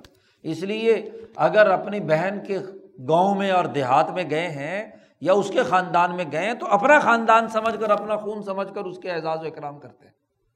جیسے اپنے پوتے کا کرتے ہیں، ایسے ہی اپنی نواسے نواسے نواسی کا کرتے ہیں۔ تو اس کا مطلب یہ ہوا کہ بھانجی ہاں جی خاندان کا حصہ ہے فیملی سسٹم کا حصہ ہے۔ اس لیے کیا ہے؟ اس کے مطابق کیا ہے؟ اس کے ساتھ معاملہ ہوگا۔ تو ان کے یہاں یہودیوں کے یہاں بھانجی سے کسی قسم کا کوئی اختلاط نہیں تھا، کوئی ربط نہیں تھا۔ وہ بالکل اجنبیہ تھی۔ اور اربوں کے یہاں وہ سوسائٹی کا اپنے خاندان کا حصہ ہے۔ تو اپنے خاندان کے حصے سے شادی کیسے ہو سکتی؟ پابندی لگا دی گئی۔ تو قوموں میں جو قوانین اور ضابطے بنتے ہیں، وہ ان کی عادات و اتوار کے مطابق بنتے ہیں۔ شریعت نے اس کے مطابق عمل کیا۔ یا جیسے مثلاً ایک اور مثال کو سمجھیے۔ مثلاً ہندوستان میں منو کے قانون میں وراثت کا قانون اور ضابطہ یہ تھا کہ چونکہ بہن شادی کے بعد کٹ کر دوسری طرف چلی گئی، تو بہن کو کوئی حصہ نہیں دیا جائے۔ بھائیوں کے پاس ہوگا اور بھائیوں میں بھی بڑا بھائی باپ کی جگہ پر ہے۔ تو وہ پوری زمین جو ہے وہ اجتماعی ہوگی اور اس اجتماعی قانون، اس زمین کا سربراہ جو بڑا ہے وہ بڑا بھائی ہوگا۔ باپ فوت ہو گیا تو وہ باپ کی طرح ہوگا اور جو چھوٹے بھائی ہیں وہ اس کے بچے کی طرح ہوں گے۔ اس کو ان کے ساتھ بچوں کا ایسا سلوک کرنا ہے۔ کیوں کہ بھائیوں میں بھی اگر یہ زمین تقسیم کی جائے تو پھر چھوٹے چھوٹے ٹکڑے جو ہیں وہ کیا ہے؟ سوائے اختلافات پیدا کرنے کا اور کچھ نہیں۔ سوسائٹی کی اجتماعیت کو برقرار رکھنے کے لیے ضروری ہے کہ وہ ریاست یا جاگیر یا زمین جو ہے وہ اجتماعی طور پر رہے۔ اس لیے ہر گاؤں کی زمین مشترکہ اجتماعی ہوتی تھی۔ خاندان کا جو بھی بڑا ہے وہ اس کا پنچایت کا حصے دار ہے۔ تو اس اجتماعیت کو اپنے ساتھ شریک کرتا تھا۔ کسی قوم کے جو نیچرل طریقۂ کار کے مطابق قوانین بنے ہوئے ہیں، ان کو بھی عقیدے کی آنکھ سے دیکھ کے اس کو ہر چیز کو رد کرنا ہے۔ اس کی حکمت اور اس کی لاجک اور منطق نہیں سمجھنی۔ جبکہ عرب لوگ جو تھے، وہاں زراعت نہیں تھی۔ عربوں کے یہاں تجارت تھی۔ تاجر لوگ تھے۔ جب تاجر لوگ تھے تو ان کے پاس جو دولت ہوتی تھی وہ زر ہے۔ یا اسباب ہے سامان خرید و فروخت کا، یہ اشیائے منقولہ ہیں۔ ایک جگہ سے دوسری جگہ منتقل ہو سکتی ہیں۔ اس لیے وہ زر کی تقسیم میں یا اشیائے منقولہ کی تقسیم میں بہنوں کو بھی حصہ دیتے ہیں۔ اس میں کیا فرق ہے؟ بھائی پیسے تقسیم کرنے ہیں نا۔ ان کا ایک جگہ پر اکٹھا رہنا تو کوئی ضروری نہیں ہے۔ تو بہنوں کو بھی حصہ دیا، بھائیوں میں بھی تقسیم کر دیا، لو وراثت تقسیم ہو گئی۔ جبکہ زمین کا یونٹ تقسیم ہو جائے اور فرض کیا جہاں لڑکی دی ہوئی ہے، آپ نے زمین کا ٹکڑا کاٹ کر اس کی ملکیت میں دیا ہے تو دوسرے کی سیاسی مداخلت، دوسرے خاندان کی سیاسی مداخلت آپ کے دائرے کے اندر آ گئی۔ تو اس سے کیا ہے؟ اجتماعیت ٹوٹتی ہے۔ رسوم و رواج کے اختلافات کے تضادات ابھرتے ہیں۔ اور جبکہ اشیائے منقولہ کے تغیر و تبدل میں کیا ہے؟ کوئی مسئلہ نہیں ہے۔ اس لیے یہاں کے وراثت کے قانون میں اور وہاں کے وراثت کے قانون میں زرعی اور تجارتی کا بڑا بنیادی فرق ہے۔ اور مستقبل میں جتنا بھی معاشرہ بننا تھا حضور صلی اللہ علیہ وسلم کے بعد، تو عالمگیر تجارت نے ظاہر ہے کہ سوسائٹی زرعی دور سے نکل کر تجارتی دور میں داخل ہو رہی ہے۔ تو وہ تجارتی قوانین کی بنیاد پر وراثت کی تقسیم کا نظام مستقبل کی ضروریات میں سے تھا۔ تو اربوں کی اس عادت و اتوار اسی کے مطابق جو وراثت کا قانون بنایا گیا، وہ نافذ العمل ہو گیا۔ ایک اور چوتھی مثال شاہ صاحب نے دی ہے، قانون سازی کی۔ والداری کا اسی لیے یہودیوں کے یہاں کسی بچھڑے کا گوشت اگر پکانا ہو، تو اس کی ماں کے دودھ میں نہیں پکا سکتے۔ ان کے دماغ میں یہ خیال موجود تھا کہ یہ اس بچھڑے کی پرورش ہوئی ہے جس ماں سے، اس ماں کے دودھ کو پی کر یہ جوان ہوا ہے۔ اب اگر اس بچھڑے کو ذبح کر کے ہم کھا رہے ہیں، تو اربوں کا پکانے کا طریقہ یہ بھی تھا کہ گوشت کو کسی دودھ میں گلانے کے لیے دودھ کو استعمال کرتے تھے، یا دودھ سے گوشت کی ایک ڈش تیار کرتے تھے۔ تو ان کے یہاں پابندی تھی کہ دودھ اگر استعمال کرنا تو کسی اور جانور کا یا کسی اور مادہ کا ہاں جی کسی دوسری گائے وائے کا دودھ اس بچھڑے کے گوشت کو گلانے کے لیے استعمال کیا جائے۔ جس دودھ سے یہ بچہ پیدا ہوا ہے یا جس سے جوان ہوا، اسی دودھ کو اس کے لیے کیا ہے؟ موت کا ذریعہ بنانا یہ جرم ہے۔ اس لیے ان کے نزدیک کسی بچھڑے کو، کسی گائے کے، اس کی ماں کے دودھ کے اندر پکانا ناجائز تھا۔ اور ہمارے یہاں ایسی کوئی پابندی؟ دونا نہ ہماری شریعت میں ایسی کوئی پابندی نہیں ہوئی۔ کیوں؟ اس لیے کہ ان کے خیال کے مطابق یہ اللہ کی تخلیق کے اندر تغیر پیدا کرنا ہے۔ تغیر و تبدل پیدا کرنا اور اللہ کی مخلوق کو مسخ کرنا جیسے مسئلہ کرنا ممنوع ہے، ایسے ہی اس بچے کو اس دودھ میں پکانا، یہ تغیر خلق اللہ ہے۔ اور اللہ کی تدبیر جو بچے کی پرورش کے لیے بنائی گئی ہے، اس سے یہ متصادم ہے، اس لیے ممنوع ہے۔ یہودیوں میں یہ عقیدہ راسخ تھا، اس لیے ان کی شریعت میں بھی ممنوع قرار دے دیا گیا۔ شاہ صاحب کہتے ہیں اس میں اتنا زیادہ جاری شدہ تھا عادات و اتوار میں کہ وہ اس کے، اس اس کے خلاف کا تصور ہی نہیں کر سکتے تھے۔ اس لیے ان کی شریعت میں اس کو حرام قرار دے دیا۔ اور شاہ صاحب کہتے ہیں، عرب لوگ جو ہیں، وہ اس علم سے اتنے دور تھے، اتنے دور تھے کہ اگر بالفرض کسی بھی منطق کے تحت ان کو یہ مسئلہ سمجھایا بھی جائے، تو ان کو سمجھ کبھی نہیں آئے گا کہ یہ کیا بے وقوفی کی بات ہے۔ کہ اس بچھڑے کو اس کی ماں کے دودھ میں نہیں پکا سکتے، تو پکائیں گے تو تغیر خلق اللہ ہو جائے گا۔ ہاں جی یہ بات جتنی مرضی ان کو سمجھانے کی کوشش کی کریں اربوں کی عادات و اتوار جو ہے وہ اس کو قبول کرنے کے لیے تیار ہی نہیں۔ کہاں دودھ اور کہاں بچھڑا، اس کا اس کے ساتھ گوشت کے پکانے سے کیا تعلق ہے؟ شاہ صاحب نے کہا تلو القیا علیہم اگر یہ بات انہیں سمجھائی بھی جائے تو لمحہ فہم کبھی وہ نہیں سمجھ سکیں گے اور کبھی اس حکم کی جو علت ہے، اس کا ادراک نہیں کر پائیں گے۔ تو چار مثالیں شاہ صاحب نے دی شریعت کے اندر بھی قوانین کے تغیر و تبدل کی کہ موسوی شریعت میں یہ پروسیجر بدل گیا اور ہمارے یہاں یہ رہا۔ اب اس کا جو بنیادی دائرۂ کار ہے، وہ کسی بھی قوم کے لاشعور میں، خزانہ خیال میں جو عادات و اتوار ہوتی ہیں، وہ بنیاد بنتی ہیں قانون سازی کی۔ ذیلی طریقۂ کار کے عمل درآمد کی۔ تو شاہ صاحب اس کو مزید وضاحت کے ساتھ یہاں بیان کر رہے ہیں۔ شاہ صاحب کہتے ہیں ول معتبرفی نزول شرائع لئیس العلوم ول حالات المتبصلہ فی صدورہم فقط۔ دو طرح کے علوم ہوتے ہیں کسی بھی قوم میں۔ اگر مختلف دنیا بھر کی اقوام کی تاریخ پڑھی جائے، ان کے علوم و افکار کا جائزہ لیا جائے ان کی سوسائٹی اور تہذیبی ساخت کا مطالعہ کیا جائے تو دو طرح کی چیزیں ہوتی ہیں۔ کچھ علوم وہ ہوتے ہیں جو ظاہری ہوتے ہیں۔ کچھ حالات وہ ہوتے ہیں جو ظاہری رہن سہن سے تعلق رکھتے ہیں۔ کچھ عقائد وہ ہوتے ہیں جن کا وہ ظاہری طور پر زبانی اظہار کرتے ہیں۔ ایک وہ ان کو علوم بارزہ کہا جاتا ہے یعنی ظاہری علوم۔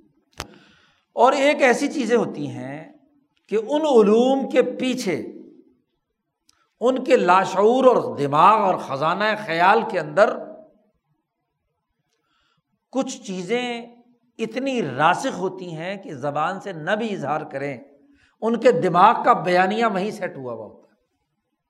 ان کو علوم کامینہ کہا جاتا ہے۔ تو ایک علوم ان کے اجتماع کے اندر چھپے ہوئے اور بخفی ہوتے ہیں۔ ان کے لاشعور کا حصہ ہوتے ہیں۔ اور ایک ظاہری ہے۔ شاہ صاحب کہتے ہیں، جب شریعت نازل ہوتی ہیں امبیا علیہم السلام کی پر اللہ کی طرف سے، ان میں صرف ظاہری علوم اور حالات اور ظاہری عقائد ہی پیش نظر نہیں رکھے جاتے۔ یعنی وہ بھی پیش نظر رکھے جاتے ہیں اور اس کے ساتھ ساتھ سب سے زیادہ جس چیز کا لحاظ رکھا جاتا ہے آزمہ اعتبارن و اولا اعتدادن وہ علوم، مخفی علوم، جس پر اس سوسائٹی کی نشو و ارتقا ہوئی ہے، بچپن سے ہی۔ جو بیانیاں ان کے دماغ میں بچپن سے ہی نشو و نما کرتے کرتے راسک ہو چکا ہے۔ ون دفات اقول ہم الہی اور ان کی عقلیں از خود بغیر کسی علم کے ان علوم، مخفی علوم کی طرف متوجہ ہیں. حیث یا علمون و حیث لا علمون چاہے وہ ان عقائد کی لاجک علمی، ساخت یا ظاہری شکل کو جانتے ہوں یا نہ جانتے ہوں، ان کے ہر ہر بندے اور ہر ہر بچے کے دماغ میں وہ بات کیا ہوتی ہے؟ بیانیے کے طور پر پیوست ہوتی ہے۔ تو شریعت دونوں چیزوں کا لحاظ رکھتی ہے۔ علوم بارزہ اور علوم کامینہ۔ چھپے ہوئے جو بیانیے ہیں، وہ بھی اور جو زبان سے اظہار کر رہے ہیں یا عمل سے جو کام کر رہے ہیں، وہ بھی پیش نظر ہوتے ہیں۔ شاہ صاحب نے اس کو ایک اور مثال سے بات سمجھائی، کما ترا ذالکا، فی علاقات تمسل الشعین بصورتی غیری ایک علم و فن ہے خواب کا۔ یا اگر ادبی زبان ہم جانتے ہیں تو وہاں استعارات استعمال کیے جاتے ہیں۔ جب بھی آپ استعارہ استعمال کرتے ہیں، مجازی طور پر کوئی لفظ استعمال کرتے ہیں، تو حقیقت اور مجاز کے درمیان کوئی نہ کوئی کرینہ ہوتا ہے۔ اس کرینے کو علاقہ کہتے ہیں۔ یعنی ان کے درمیان کوئی لنک ہوتا ہے، جس لنک کی بنیاد پر آپ کسی مجازی جملے کو کسی حقیقت کے لیے استعمال کر رہے ہوتے ہیں۔ جی۔ زیادہ تفصیل میں اس لیے بیان کر رہا ہوں کہ بات سمجھ میں آ جائے، ورنہ لفظی ترجمہ کرنے سے تو مسئلہ اوپر سے گزر جائے گا۔ تو پہلے تو علاقہ سمجھیے یا کرینہ سمجھیے۔ تو کرائن کو پیش نظر رکھ کر کسی چیز کو آپ بیان کر رہے ہوتے ہیں۔ مثلاً آپ نے کہا فلانا آدمی شیر ہے۔ تو آدمی کو شیر کہہ رہے ہیں۔ حالانکہ حقیقت کے اعتبار سے تو وہ شیر نہیں ہے، انسان ہے۔ تو اب کیا آپ اس کی دم تلاش کریں گے؟ کہ جی فلانا شیر ہے، ظاہر دم نہیں۔ آپ نے جب شیر کہا ہے تو اس کا مطلب یہ ہے کہ کوئی علاقہ ہے کہ جیسے شیر بہادر ہوتا ہے، جس کو آپ شیر کہہ رہے ہیں وہ بھی بہادر ہو۔ تو اب فلاں کہا کہ شیر ہے، اب اس کے درمیان کوئی علاقہ ہے نا۔ اور وہ علاقہ کیا ہے یا تعلق کیا ہے یا کرینہ کیا ہے کہ جیسی اس میں بہادری تھی، مثلاً اس کے اندر بھی بہادری پائی جاتی۔ ہے اب حالانکہ اس کی صورت، شیر کی صورت دونوں مختلف ہے لیکن کسی علاقے کی وجہ سے آپ نے یہ لفظ استعمال کیا۔ ایسے ہی جب ہم خواب دیکھتے ہیں، تو خواب کا اور جو حقیقت ہوتی ہے، اس کے درمیان کیا کوئی نہ کوئی کرینہ اور علاقے سے ہم نے معلوم ہوا۔ اور یہ علاقہ اور کرینہ بڑا ہی مخفی ہوتا ہے، چھپا ہوا ہوتا ہے۔ خفیہ بات ہوتی ہے۔ بولنے والے کے دماغ میں ہے نا، اس نے لفظوں سے تو اس کرینے کا ذکر، اگر لفظوں میں ہی بیان کرنا ہے تو پھر سیدھے سے کہے نا کہ جی فلانا آدمی بڑا بہادر ہے۔ تو لفظ تو بہادر والا وہ استعمال نہیں کر رہا۔ وہ لفظ استعمال کر رہا ہے شیر کا۔ اور مراد اس کی کیا ہے؟ جو اس کے دماغ میں محفوظ ہے اور سننے والے کے دماغ میں بھی محفوظ ہے، اور وہ کیا ہے؟ بہادری، مثلاً۔ تو خوابوں میں بھی ایسا ہی ہوتا ہے۔ آدمی جب خواب دیکھتا ہے، تو خواب تو ایک پس منظر میں اس نے دیکھا، ایک واقعے کی صورت میں دیکھا۔ لیکن اس خواب کا تعبیر دینے والا وہ بتلائے گا کہ اس کی اصل حقیقت کیا ہے۔ جیسے یہاں ایک مثال دی شاہ صاحب نے، اور یہ مثال کئی دفعہ پہلے بھی گزر چکی ہے۔ کہ ایک آدمی نے خواب دیکھا کہ اس کے پاس مہر ہے، وہ لوگوں کے منہوں پہ اور ان کی شرم گاہوں پہ مور لگاتا پھر رہا ہے۔ وہ بڑا پریشان ہوا کہ یہ عجیب خواب ہے کہ میرے ہاتھ پہ مہر ہے، میں لوگوں کے منہ پہ بھی لگا رہا ہوں، ان کی شرم گاہوں پہ بھی لگا رہا ہوں۔ کیا تعبیر ہے؟ تو حضرت ہاں جی ابن سیرین جو خوابوں کی تعبیر کے امام اور بادشاہ ہیں، ان کے پاس وہ آدمی آیا۔ اس نے کہا، جناب، یہ میں نے خواب دیکھا ہے۔ تو انہوں نے فوراً کہا، تم مؤذن تو نہیں ہو؟ انہوں نے کہا کہ ہاں مؤذن تو ہوں۔ تو انہوں نے کہا کہ پھر تم اذان غلط ٹائم پر دے رہے ہو۔ شہری کا وقت ابھی ختم نہیں ہوتا کہ تم پہلے ہی شہری کی نماز کی فجر کی اذان دے دیتے ہو۔ تو اس کے نتیجے میں روزہ رکھنے والوں کا جو کھانا اور جو ان کی جنسی تقاضے ہیں ان کو تم روک دیتے ہو۔ یہ مطلب ہے اس خواب کا۔ اب واقعہ کیا ہوا؟ اور جو اس کی تعبیر سامنے آئی وہ کیا ہے؟ اب ان دونوں کے درمیان جو کوئی علاقہ یا کرینہ ہے، اس کو امام ابن سیرین نے سمجھ لیا۔ جیسے وہ زبیدہ نے خواب دیکھا ہارور الرشید کی بیگم صاحبہ نے، کہ سینکڑوں لوگ جو ہے نا وہ اس کے ساتھ تعلق قائم کر رہے ہیں۔ بڑی پریشان۔ تعبیر پوچھی۔ تو انہوں نے کہا کہ تم ایسا کوئی کام کرو گی کہ جو تمام لوگوں کو نفع پہنچائے گا۔ تو نہر زبیدہ اس نے نکالی۔ عرفات کے میدان اور مزدلفہ اور مینا میں پانی کی بڑی قلت تھی۔ تو دور کے پہاڑوں سے ایک نہر نکالی۔ اس نے مینا اور مزدلفہ تک۔ لوگ اس میں سے پانی اب تک استعمال ہوتی رہی۔ ابھی جب دو ہزار دس میں ہم گئے تھے تو ہم نے عرفات سے آتے ہوئے وہ نہر دیکھی ابھی بھی، کھالے کی طرح کی وہ نہر ہے۔ اب تو وہ اکثر جگہوں سے ٹوٹ پھوٹ گئی۔ تو صدیوں تک وہ ابھی تک چلتی رہی۔ کہاں ہارون رشید کا زمانہ ہے؟ ہزار گیارہ سو سال ہو گیا۔ تو اس پانی سے تمام حاجیوں نے، دنیا بھر کے حاجی وہاں مینا مزدلفہ میں آتے ہیں۔ تو وہ اس سے استفادہ کرتے رہے۔ اب خواب کچھ اور دیکھا اور حقیقت کیا تھی؟ کچھ اور تھی۔ تو شاہ صاحب نے کہا کہ تمسل من ان ناسی ان سحوری فی صورت الختم اللہ فواہی کہ جیسے لوگوں کو روکنا سحری کے کھانے سے، اس صورت میں کہ اس کے ہاتھ میں مہر ہے، وہ لوگوں کے منہ پر لگا رہا ہے۔ فعن الختمہ شب المنا عند القوم۔ مہر جو ہوتی ہے، کسی بات کے مکمل ہونے کے بعد لگتی ہے اور مہر لگنے کے بعد کوئی، آگے کوئی تحریر نہیں ہو سکتی۔ اس تحظر ہو اولا اب عام لوگوں کو یہ بات ذہن میں مستحضر ہو یا نہ ہو، لیکن قانون کی زبان میں تو یہ ہے کہ جب مہر لگ جائے تو مہر کے بعد کا لکھا ہوا معتبر نہیں ہے۔ مہر علامت ہی اس بات کی ہے کہ اس سے پہلے پہلے جو تحریر ہے وہ اس مہر لگانے والے کی ہے۔ تو شاہ صاحب نے کہا کہ ایک تو یہ بات ہے، شرائع کے نزول میں جو ظاہری علوم ہے کسی قوم کے یا باطنی اور چھپے ہوئے علوم ہیں، وہ پیش نظر رکھے جاتے ہیں۔ اب اسی کے تناظر میں اگلی بات شاہ صاحب نے بیان کی ہے۔ شاہ صاحب کہتے ہیں کہ دیکھو، ایک پیچھے بحث کر کے آئے تھے شاہ صاحب، توحید کی بحث میں، جہاں اصول البر بیان کیے تھے۔ وہاں ایک انسانی فطرت کا جو نقطہ حجر بہت ہے، اس کی فطرت کی کشش کا اللہ کے ساتھ تعلق ایک نقطہ بیان کیا تھا۔ شاہ صاحب نے کہا تھا کہ تمام انسانوں کی روحیں حضرت الہیہ کی طرف ایسے کھنچتی ہیں جیسے مقناطیس کی طرف لوہا کھنچتا ہے۔ تو ہر انسان کی روح کے اندر ایک نورانی نقطہ ہے جو اس کی فطرت کے تقاضے کے تحت اس انسان کو ادھر کھینچتا ہے۔ بڑی اہم بات شاہ صاحب نے یہاں واضح کی۔ اب یہ جو علم ہے یہ علم کامن ہے، چھپا ہوا ہے۔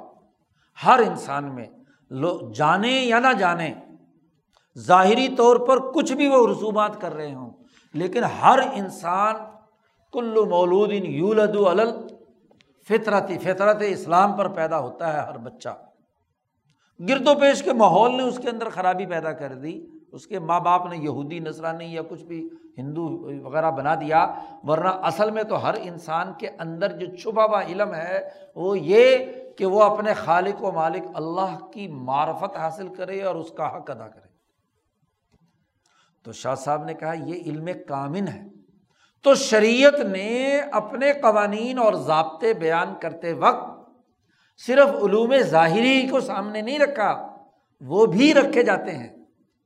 اور اس کے ساتھ ساتھ وہ علم باطنی جو ہر انسان کے اندر نقطۂ نورانی کی شکل میں موجود ہے، اصل فطرت کے تقاضے کے اعتبار سے اس کو بھی سامنے رکھا ہے۔ خدا پرستی۔ تو تمام دنیا بھر کے انسانوں میں خدا پرستی کا جذبہ اصلاً فطرتاً موجود ہے علم کامن کے طور پر۔ وہ حق اللہ علیہ عباد ہی فی اصل اصل میں انسانی مخلوق میں اللہ کے بندوں پر اللہ کا یہ حق کہ وہ اس کی تعظیم کرتا ہے، انتہا درجے کی تعظیم۔ دنیا کے تمام مذاہب، تمام معاشروں میں جس کو ایک سپیریئر طاقت مانتے ہیں، تو اس کی کیا ہے؟ اعلیٰ درجے کی تعظیم کرتے ہیں۔ کرتے ہیں کہ نہیں؟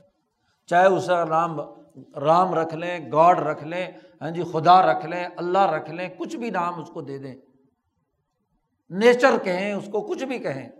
جس کو وہ کہتے ہیں سلسلہ معلومات میں جو دی اینڈ ہے، ختم ہو گیا۔ اس سے آگے کچھ نہیں، کائنات بنانے والا، کائنات کا سسٹم چلانے والا، کس، جس کے نزدیک جو بھی ہے، اس کی وہ اعلیٰ درجے کی تعظیم کرتا ہے یا نہیں کرتا۔ تو شاہ صاحب کہتے ہیں کہ بالکل بے ہی شریعت کے قوانین اور ضابطوں میں جو چیزیں پیش نظر رکھی گئیں ان میں اس بات کا، اس علم کامن کا یعنی خدا پرستی کا لحاظ رکھا گیا۔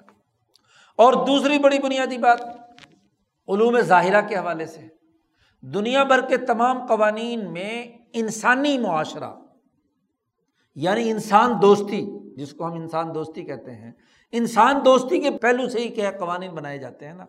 کیا کوئی دنیا کی کوئی قوم ہے جو اپنے لیے قوانین اور ضابطے طے کرے اور وہ انسانیت اس کے پیش نظر نہ ہو؟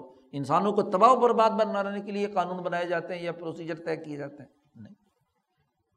ولواجب فیمہ بین الناس۔ اسی طرح لوگوں کے درمیان یہ بات بھی واجب ہے کہ وہ جو قوانین اور ضابطے بناتے ہیں، جس کے لیے وہ اٹھ کھڑے ہوتے ہیں، وہ مسلحت تعلیفی و تعاون کہ لوگوں کے درمیان باہم محبت پیدا ہو اور وہ ایک دوسرے کے ساتھ کیا کریں؟ تعاون کریں۔ اور کوئی کسی کو تکلیف نہ پہنچائے۔ ہاں ایزا اللہ ایزا ہمارا بھی الکلی۔ اصولی طور پر یہ کہ انسانوں کو تکلیف نہ پہنچے۔ ہاں اگر کوئی اجتماعی تقاضا یہ کہتا ہے کہ کسی انسان کو تکلیف پہنچانی ہے، مثلاً قاتل کو بدلے میں قتل کرنا ہے، یا چور کے ہاتھ کاٹنے، یا اس کو کوئی بھی سزا دینی ہے تو دنیا کا ہر معاشرہ جھوٹے کو، مجرم کو سزا دیتا ہے یا نہیں؟ اجتماعی مفاد کی وجہ سے۔ وہ نحویز علی کا اب یہ دوسری مثال جو ہے یعنی انسانی حقوق کے تناظر میں مسلط تعلیف و تعاون یہ عادات ہاں جی یہاں ان کی جو دماغ میں موجود ہے اصل فطرت میں ہاں جی اس کو بیان کر دیا شاہ صاحب نے کہ جو ان کے دماغوں میں عادات محفوظ تھیں۔ کامنا تھی یا بارزہ تھی۔ شاہ صاحب نے کہا، اسی بنیاد پر ولدا لکھا کہ جب علوم ظاہرہ اور علوم باطنا یا کامنا دونوں کا لحاظ رکھا جاتا ہے، کسی بھی حکم کے جاری کرنے میں اس کی بنیاد پر پانچ مثالیں شریعت کی بیان کی ہیں۔ کہ علوم کا لحاظ رکھ کر ہی شرع قانون اور ضابطے یا سزا و جزا کا ذات باری تعالیٰ کی نسبت سے قانون شریعت نے یہ بیان کیے۔ مثلاً ایک مثال دی ہے۔ کلدی واقع اعلیٰ امراطن یا علم انہا اجنبیہ۔ وقت ارخا بین ہو بین اللہ حجاب۔ و کتب ظالی کا من اجترا ہی اللہ۔ و ان کانت امراط فی الحقیقہ۔ اگر کسی آدمی نے کسی عورت سے تعلق قائم کیا یہ جانتے بوجھتے ہوئے یا اس کا خیال یہ ہے کہ یہ ایک اجنبی عورت ہے یعنی میرے لیے میری بیوی نہیں ہے۔ اور وہ اس حرام کاری کے ارتکاب پر تیار ہو گیا تو اس کے درمیان اور اللہ کے درمیان حجاب آ گیا، پردہ آ گیا۔ اور یہ اللہ کے خلاف اس کی جرت اور اس کی حتک امیزی شمار ہوگی۔ اگرچہ اندھیرے میں اگر اس عورت سے تعلق قائم کیا اور اگرچہ وہ حقیقت میں اس کی بیوی کیوں نہ ہو۔ یعنی بیوی سے تعلق کو اجنبیہ سمجھ کر تعلق قائم کیا تو مجرم شمار ہوگا۔ لیکن اگر اس کے بالعکس الٹی بات ہو تو شاہ صاحب نے اس کی مثال بھی دی۔ کہ ولدی واقع اعلیٰ اجنبی یتن وہ عالم انہا امرات ہو اندھیرے میں نہیں معلوم ہو سکا۔ اس نے سمجھا، یہ میری بیوی ہے، چارپائی پہ لیٹی ہوئی۔ اس کے ساتھ تعلق قائم کیا، بیوی سمجھ کر تھی غیر بیوی۔ تو اللہ اور اس کے درمیان وہ کیا ہے؟ معذور ہے۔ کیونکہ اس نے اس جرم کو حکم کی ہتک کرنے کے تناظر میں نہیں کیا۔ یہ الگ بات ہے کہ ظاہری قانون میں کیا ہوتا ہے۔ لیکن اللہ کی نسبت سے یعنی اس کے دماغ میں جو چیز موجود تھی، تو جو فساد کی حالت ہے، وہ یہ کہ وہ اجنبیہ ہونے کے باوجود یعنی اس کے لیے حلال نہیں تھی اور اس نے تعلق قائم کیا۔ تو گویا کہ وہ اللہ کے قانون کو توڑ رہا ہے نا۔ گو وہ اس کی اپنی بیوی کیوں نہ ہو۔ حتیٰ کہ بیوی سے تعلق میں اس کے دماغ کے خیال میں کوئی اور عورت ہے۔ اور اس عورت کے تناظر میں وہ سارے کام کر رہا ہے تو غلط کام کر رہا ہے۔ اللہ کے حکم کو توڑنا چاہتا ہے اللہ کے نقطۂ نظر سے حجاب آ گیا، رکاوٹ آ گئی۔ اس نے غلط کام کیا۔ تو اس کا مطلب یہ ہے کہ جو اس کے خیال میں چیز ہے، پہلے پہلے مسئلے میں وہ اللہ کا ایک حکم توڑ رہا ہے، تو مجرم ہے۔ اور دوسرے معاملے کے اندر وہ اللہ کا حکم نہیں توڑ رہا، اللہ نے جس چیز کو حلال قرار دیا تھا وہ کر رہا ہے۔ لیکن حقیقت کچھ اور نہیں، ہو رہی ہے۔ تو دونوں صورتوں کی جو نوعیت ہے وہ کیا ہے؟ بدل جائے گی۔ ایسے ہی ایک اور دوسری مثال دی۔ کسی آدمی نے روزے کی نظر مانی اور ایک آدمی نے نظر نہیں مانی۔ جس نے نظر مانی اور روزہ نہیں رکھا تو مجرم ہے۔ کیونکہ ایک چیز اس نے اپنے اوپر لاگو کی، ایک عہد کیا اور وہ پورا نہیں کر رہا تو مجرم ہے۔ اور ایک آدمی جس نے نظر نہیں مانی، وہ مرضی ہے روزہ رکھے رکھے، نہ رکھے۔ اس پر کوئی پابندی نہیں۔ تو فرد کے ارادے اور عزائم یا نیت کے بدلنے سے چیز کی نوعیت کیا ہو گئی؟ بدل گئی۔ یا جیسے ایک حدیث میں آیا کہ کانا من تشدد فدینی شدید علیہ۔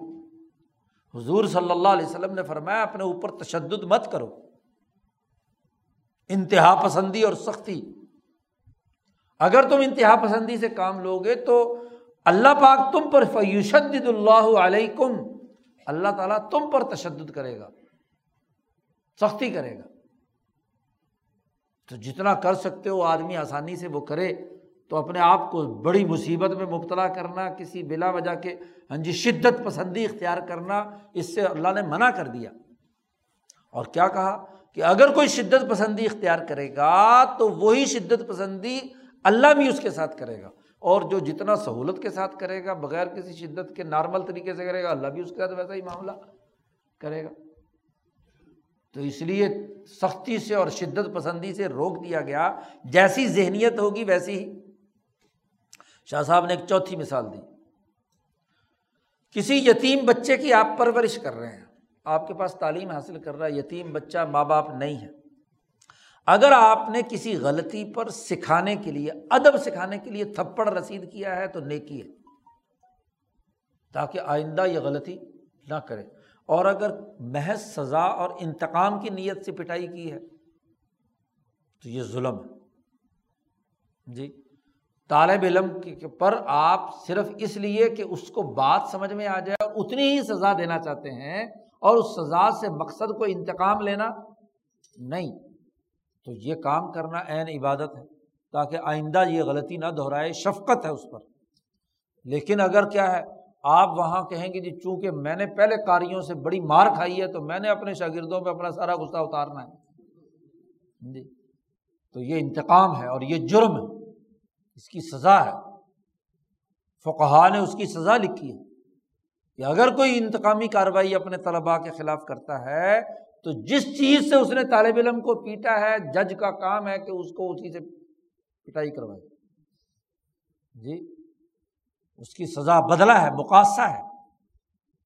آپ کو وہ حدیث تو یاد ہے نا کہ جب حضور صلی اللہ علیہ وسلم کا ہاں جی مرض الموت ہے۔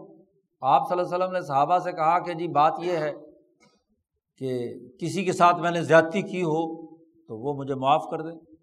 ایک صحابی نے کہا جی آپ نے مجھے چھڑی ماری تھی، میں تو معاف نہیں کرتا۔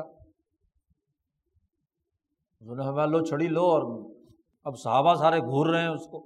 ہاں جی تو یہ چھڑی لو اور اپنا بدلہ لے لو ابھی دنیا میں۔ اس نے کہا جی آپ نے میرے ننگے بدن پہ ماری تھی، آپ بھی اپنا پیٹ ننگا کریں۔ حضور نے اپنا کرتا مبارک اٹھایا تو اس نے آ کر حضور کا جسم مبارک چوم لیا۔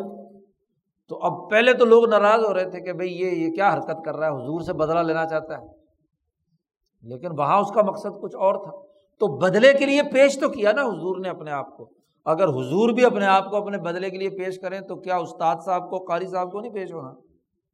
ایسی پانچویں مثال دی کہ کانل مختی و ناسی معفون عنہما فی کثیر من الحکام غلطی یا نسان یا بھول کر، بھول چوک کر کوئی جو کام ہو جاتا ہے، بہت سارے احکامات میں کیا ہے؟ معاف ہوتا ہے۔ جیسے رمضان میں روزہ یاد نہیں تھا، بھول کر کھا لیا۔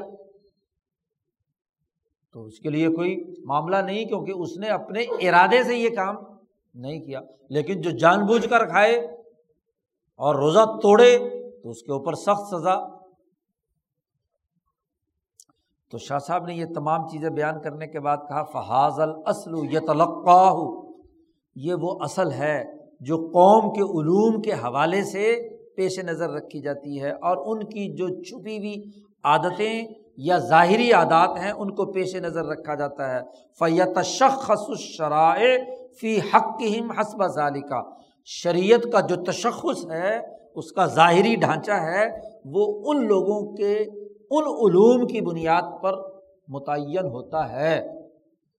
پروسیجر اس کے مطابق طے کیے جاتے ہیں۔ شاہ صاحب، ایک اور اگلی بات بھی اگلے عالم میں بیان کر رہے ہیں۔ یہ ایک دوسرا عالم تھا جس کا ایک بنیادی یعنی پہلی نو کے ابھی بات چل رہی ہے۔ دو انواع بیان کی تھی نا۔ ان میں سے یہ پہلی نو پروسیجر کے طے کرنے کی ہے جو امر طبعی ہے، اس کی ذیل کے اندر دو مزید علمی قاعدے اور ضابطے بیان کر رہے ہیں۔ کہ شرائع میں عام لوگوں کے علوم اور عادات کو پہلے پیش نظر رکھا جاتا ہے قانون سازی کرتے وقت۔ پھر وہ آہستہ آہستہ کیا ہے؟ خاص لوگوں کے لیے بھی، خاص دائرے کے اندر بھی وہ متعین ہو جاتا ہے۔ شاہ صاحب کہتے ہیں وہ عالم یہ بھی جان لینا چاہیے کہ انا کثیر من العادات والعلوم القامنہ تھی یتفق فی العرب والعجم وہ جمی سکان الاقالیم المعتدلہ و اہل الامزجت القابل للاخلاق الفاضلہ۔ اکثر عادات اور علوم ایسے ہیں دنیا بھر میں جی جو چھپے ہوئے ہیں، اس پر تمام ارب و اجم کا اتفاق، جیسے پہلے ارتفاقات کی بحث میں شاہ صاحب نے ان کی نشاندہی کی ہے۔ اور تمام مہذب اور معتدل علاقوں میں بسنے والے اور اعلیٰ اخلاق کو حاصل کرنے والے صاحب مزاج لوگ اس پر متفق ہیں۔ جیسے مثلاً آپ دیکھیے کہ کسی کے یہاں بھی کوئی میت ہو جائے تو دنیا بھر کے تمام انسان غم کا اظہار کرتے ہیں۔ غم کی عادت ہے نا۔ طریقۂ کار الگ الگ ہو جاتا ہے، لیکن اس بات پہ تو متفق ہے نا۔ کہ تمام لوگوں میں اگر کوئی مفودگی ہو جائے تو سب کو غم لاحق ہوتا ہے۔ کل حسن لمیت اور وہ استحباب رفق کی بھی ہی۔ اور پھر اس میت کے ساتھ نرمی، نلانا، دلانا، اس کو اعزاز و اکرام کے ساتھ، اس کو نظروں سے اوجل کرنا۔ اور لوگ جو ہیں، اس کے اس کے گھر والوں کے ساتھ کیا ہے، نرمی سے پیش آتے ہیں۔ یا جیسے یہ عادت کہ دنیا بھر کی تمام اقوام ارب و عجم ہوں، وہ اپنے حسب و نصب پر فخر کرتے ہیں۔ یہ فخر کرنا ایک ایسی عادت ہے جو کامن ہے، تمام میں، انگریزی والا کامن ہے، عربی والا کامن نہیں۔ ہے تو یہ تمام کے یہاں عمومی ہے۔ یا جیسے نیند کے بارے میں شاہ صاحب نے کہا، نیند کی عادت۔ اس کا استثنا پاکستانیوں کا ضرور ہے۔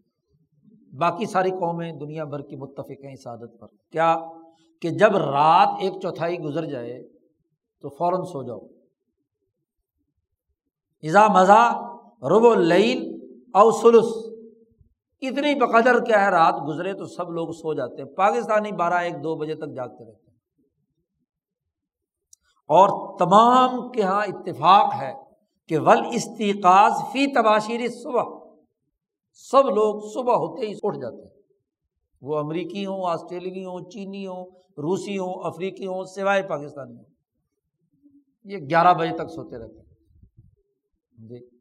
اللہ ماشاء اللہ جنہوں نے کوئی ڈیوٹی پہ یہ جانا ہے یا جن کو نماز پڑھنے کی عادت ہے۔ بائیس کروڑ میں سے کتنے نماز پڑھتے ہیں؟ فجر میں ساری مسجدوں کا جائزہ لے لو تو دو، چار، پانچ، دس نمازی ہوتے ہیں۔ جی۔ عشاء میں بھری بھی ہوگی مسجد اور فجر میں ایک سب بھی بڑی مشکل سے ہوگی۔ جبکہ سارے چینی صبح چار بجے اٹھے ہوئے ہوتے ہیں۔ اس لیے کہ سات بجے سو جاتے ہیں۔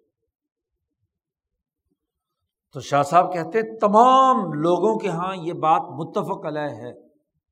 الا غیر ظال کا مما او مانا الہی فل ارتفاقات ارتفاقات کی بحث میں ہم نے ان تمام کی ایک فہرست بیان کی تھی وہاں کہ یہ یہ باتیں ہیں جو تمام اقوام میں متفق ہیں۔ فتل کل عادات ولعلوم احق الاشیاء بال اعتبار اب سب سے پہلے وہ عادات و اطوار جو تمام انسانوں میں متفقہ ہیں۔ سب سے پہلے قانون سازی میں انہیں سامنے رکھا جاتا ہے، جو تمام کی مشترکات میں سے۔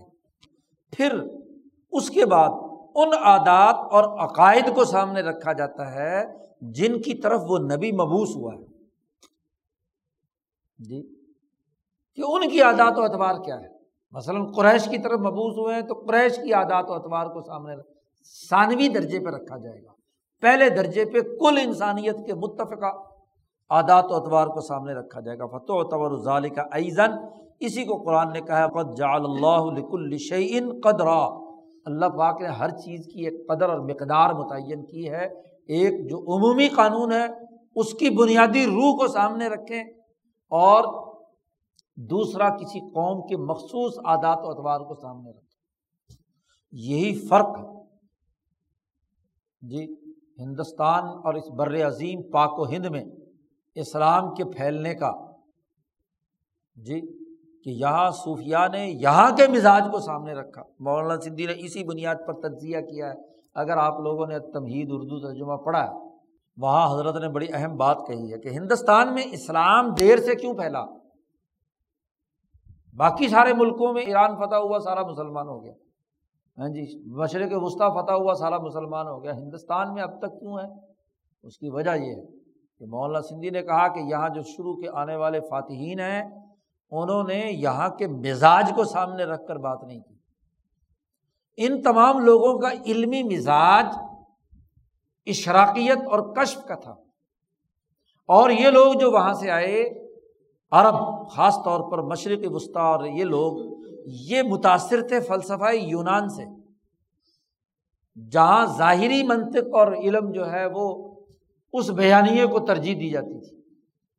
تو یہاں انہوں نے طاقت کے بل بوتے پر حکمرانی کی بات کی، لیکن جب صوفیہ آنا شروع ہوئے تو صوفیہ نے اور خاص طور پر اشراقیین جی سہروردی نقش بندی اور چشتی آئے تو انہوں نے اس اشراقیہ کے طریقۂ کار کو، جو گیان و دھیان کا طریقہ یہاں ہندوؤں کا تھا، اسی گیان و دھیان کے طریقے کے تحت ہی ان کو دعوت و تبلیغ اور اس کے مطابق ان کی عادات و اعتبار کو متاثر کیا، تو پھر یہ کیا؟ ہے حضرت بابا فرید کے ہاتھ پر مسلمان ہو گئے، خواجہ محل الدین اجمیری کے ہاتھ پہ مسلمان ہو گئے، تو اسلام صوفیہ کے آنے سے پھیلا، حکمرانوں کے ذریعے سے نہیں پھیلا، کیونکہ انہوں نے اس مزاج کو سامنے رکھا۔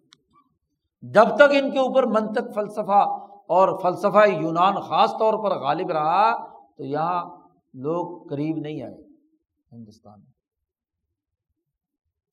ایک دوسرا اس کے تحت ایک اور ذیلی، اسی پہلی قسم جو ہے، قوانین اور احکامات اور شریعت کو نافذ کرنے کا ایک ذیلی، ایک اور قانون ضابطہ یہاں بیان کر رہے ہیں کہ اکثر اوقات کوئی بھی نبوت کسی نہ کسی ملت کے ماتحت ہوتی ہے، ملت سے ہٹ کر نہیں ہوتی۔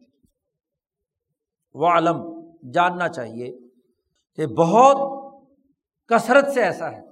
کہ نبوت ملت کے ماتحت ہوتی ہے۔ جیسے خود اللہ پاک نے فرمایا، ہم مسلمانوں کے بارے میں کہ ملت ابھی کم ابراہیم، کہ تمہارے باپ ابراہیم کی ملت ہی تمہاری ملت ہے۔ یا جیسے دوسری جگہ پر کہا وہ ان منشی آتی ہی ل ابراہیم کہ انہیں کی جماعت میں سے کیا ہے؟ ابراہیم علیہ السلام تھے نو علیہ السلام کی جماعت میں سے۔ تو ہر نبوت اپنے سے پہلے امبیا کی جو قائم کردہ ملت ملت کی اثاسیات کیا ہوتی ہے یہ سمجھنے کی ضرورت ہے۔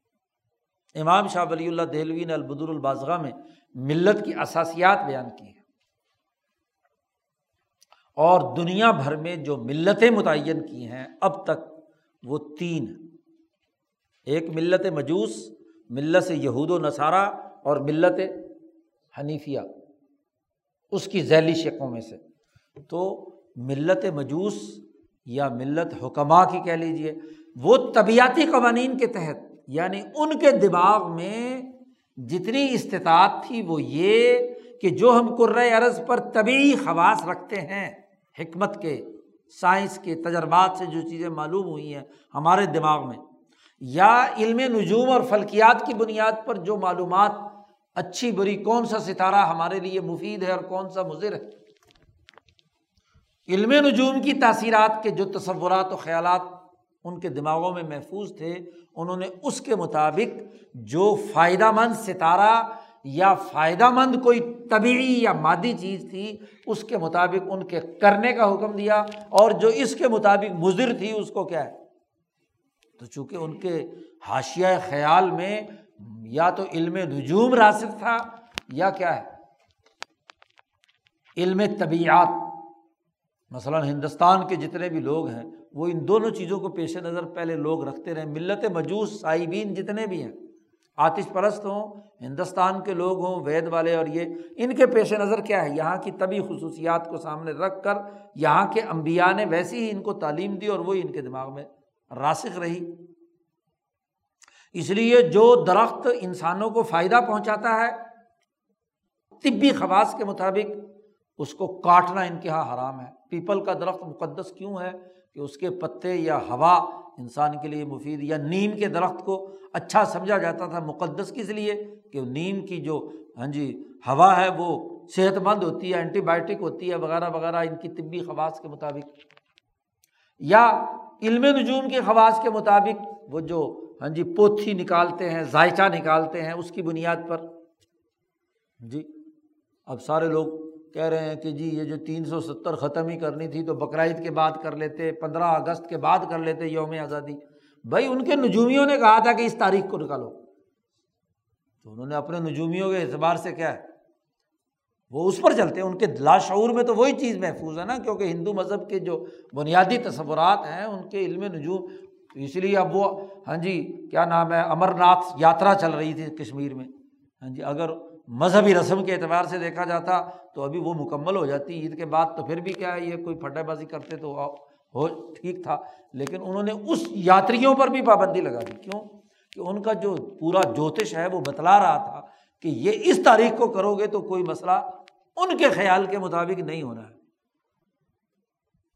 تو آنا اندہ ضنی ابدی بھی جیسا گمانات ہوتے ہیں ویسے ہی معاملہ ہوا کرتے ہیں۔ تو شاہ صاحب یہ کہتے ہیں کہ جیسے خیالات ہیں، اس کے مطابق ہی جو ملتوں کا ارتقا چلا آ رہا ہوتا ہے امبیا اس کے ماتحت ہوتے ہیں۔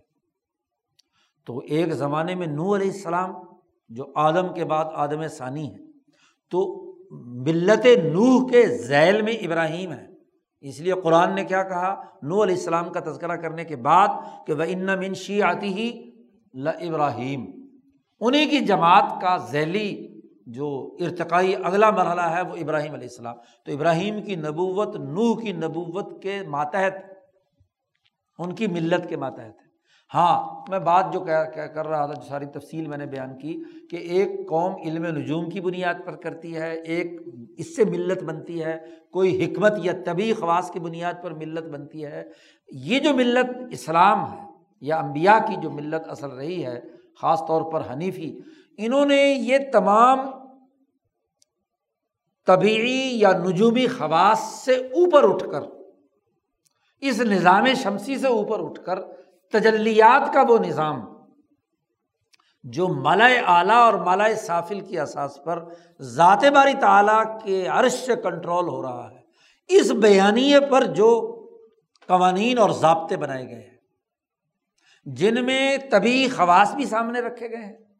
جغرافیائی حالات بھی سامنے رکھے گئے ہیں، جتنے پیچھے تفصیلات گزری ہیں۔ اور اسی کے ساتھ ساتھ پورے نظام شمسی کے اثرات کو بھی سامنے رکھا ہے۔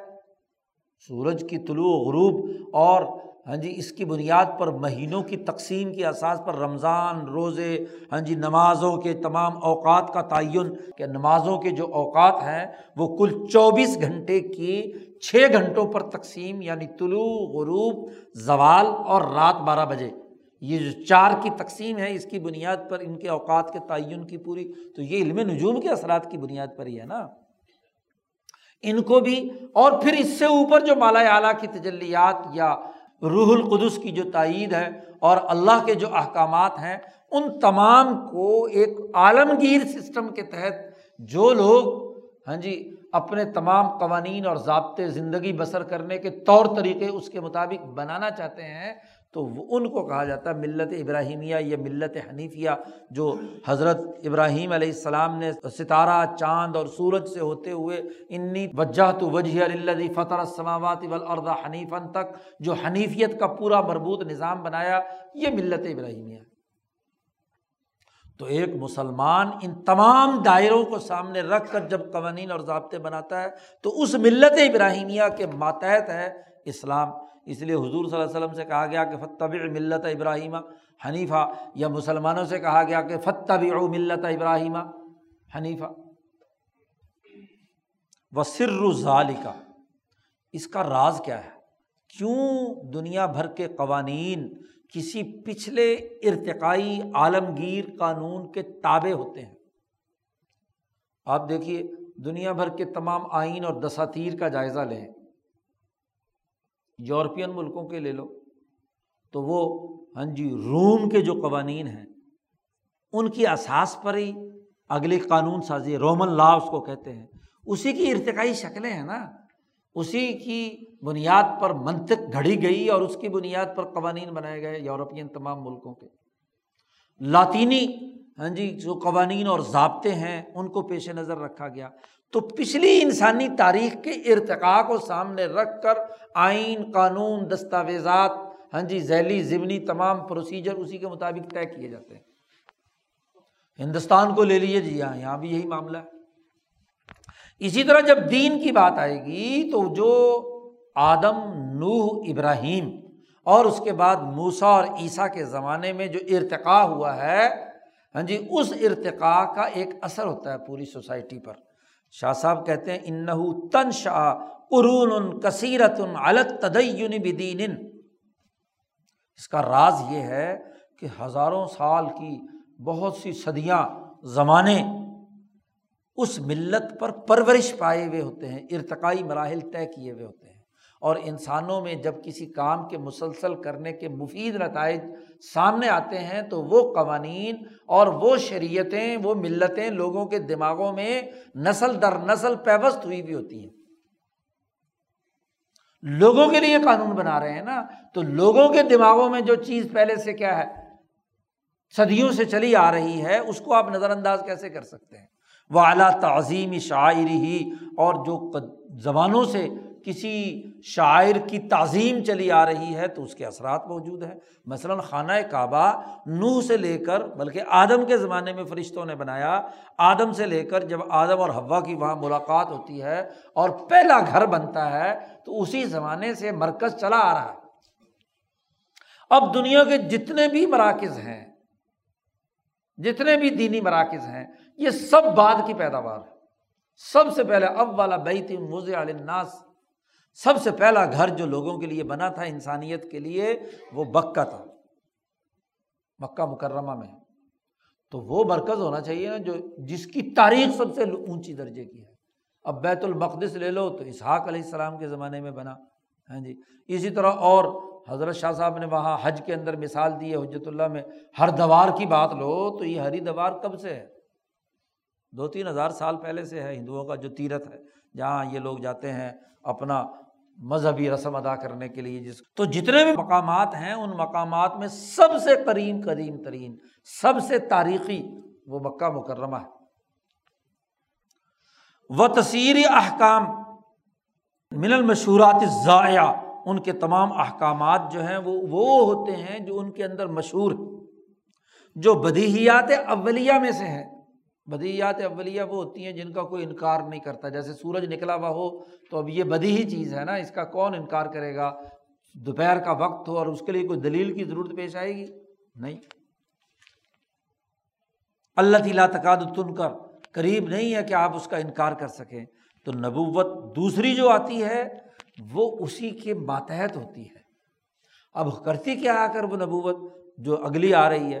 وہ کام کرتی ہے اقامتی ما وجہ بنہا وہ اس چیز کے اندر جو کجی پیدا ہو چکی ہے یعنی پہلی ملت میں بعد کے لوگوں نے تحریفات کے نتیجے میں، ذیلی ضمنی قوانین کی بھرمار کے نتیجے میں اس کی نوعیت بدل گئی ہوتی ہے تو اس کو ٹھیک کر دیتی ہے۔ اور جو ان کے یہاں اپنے ربی کی نوایات کے اعتبار سے فساد پیدا ہو چکا ہے یا خرابیاں پیدا ہو چکی اختلاط کی وجہ سے تو اس کی اصلاح کرتی ہے۔ چنانچہ وہ اصل جو مشہور احکام ہوتے ہیں ان کی تحقیق و تفتیش کی جاتی ہے، جو سیاست ملیہ کے قاعدوں کے مطابق ہوں، انہیں برقرار رکھا جاتا ہے، ان کو کوئی تبدیل نہیں کیا جاتا، بلکہ ان کی دعوت دی جاتی ہے، ان پر ابھارا جاتا ہے۔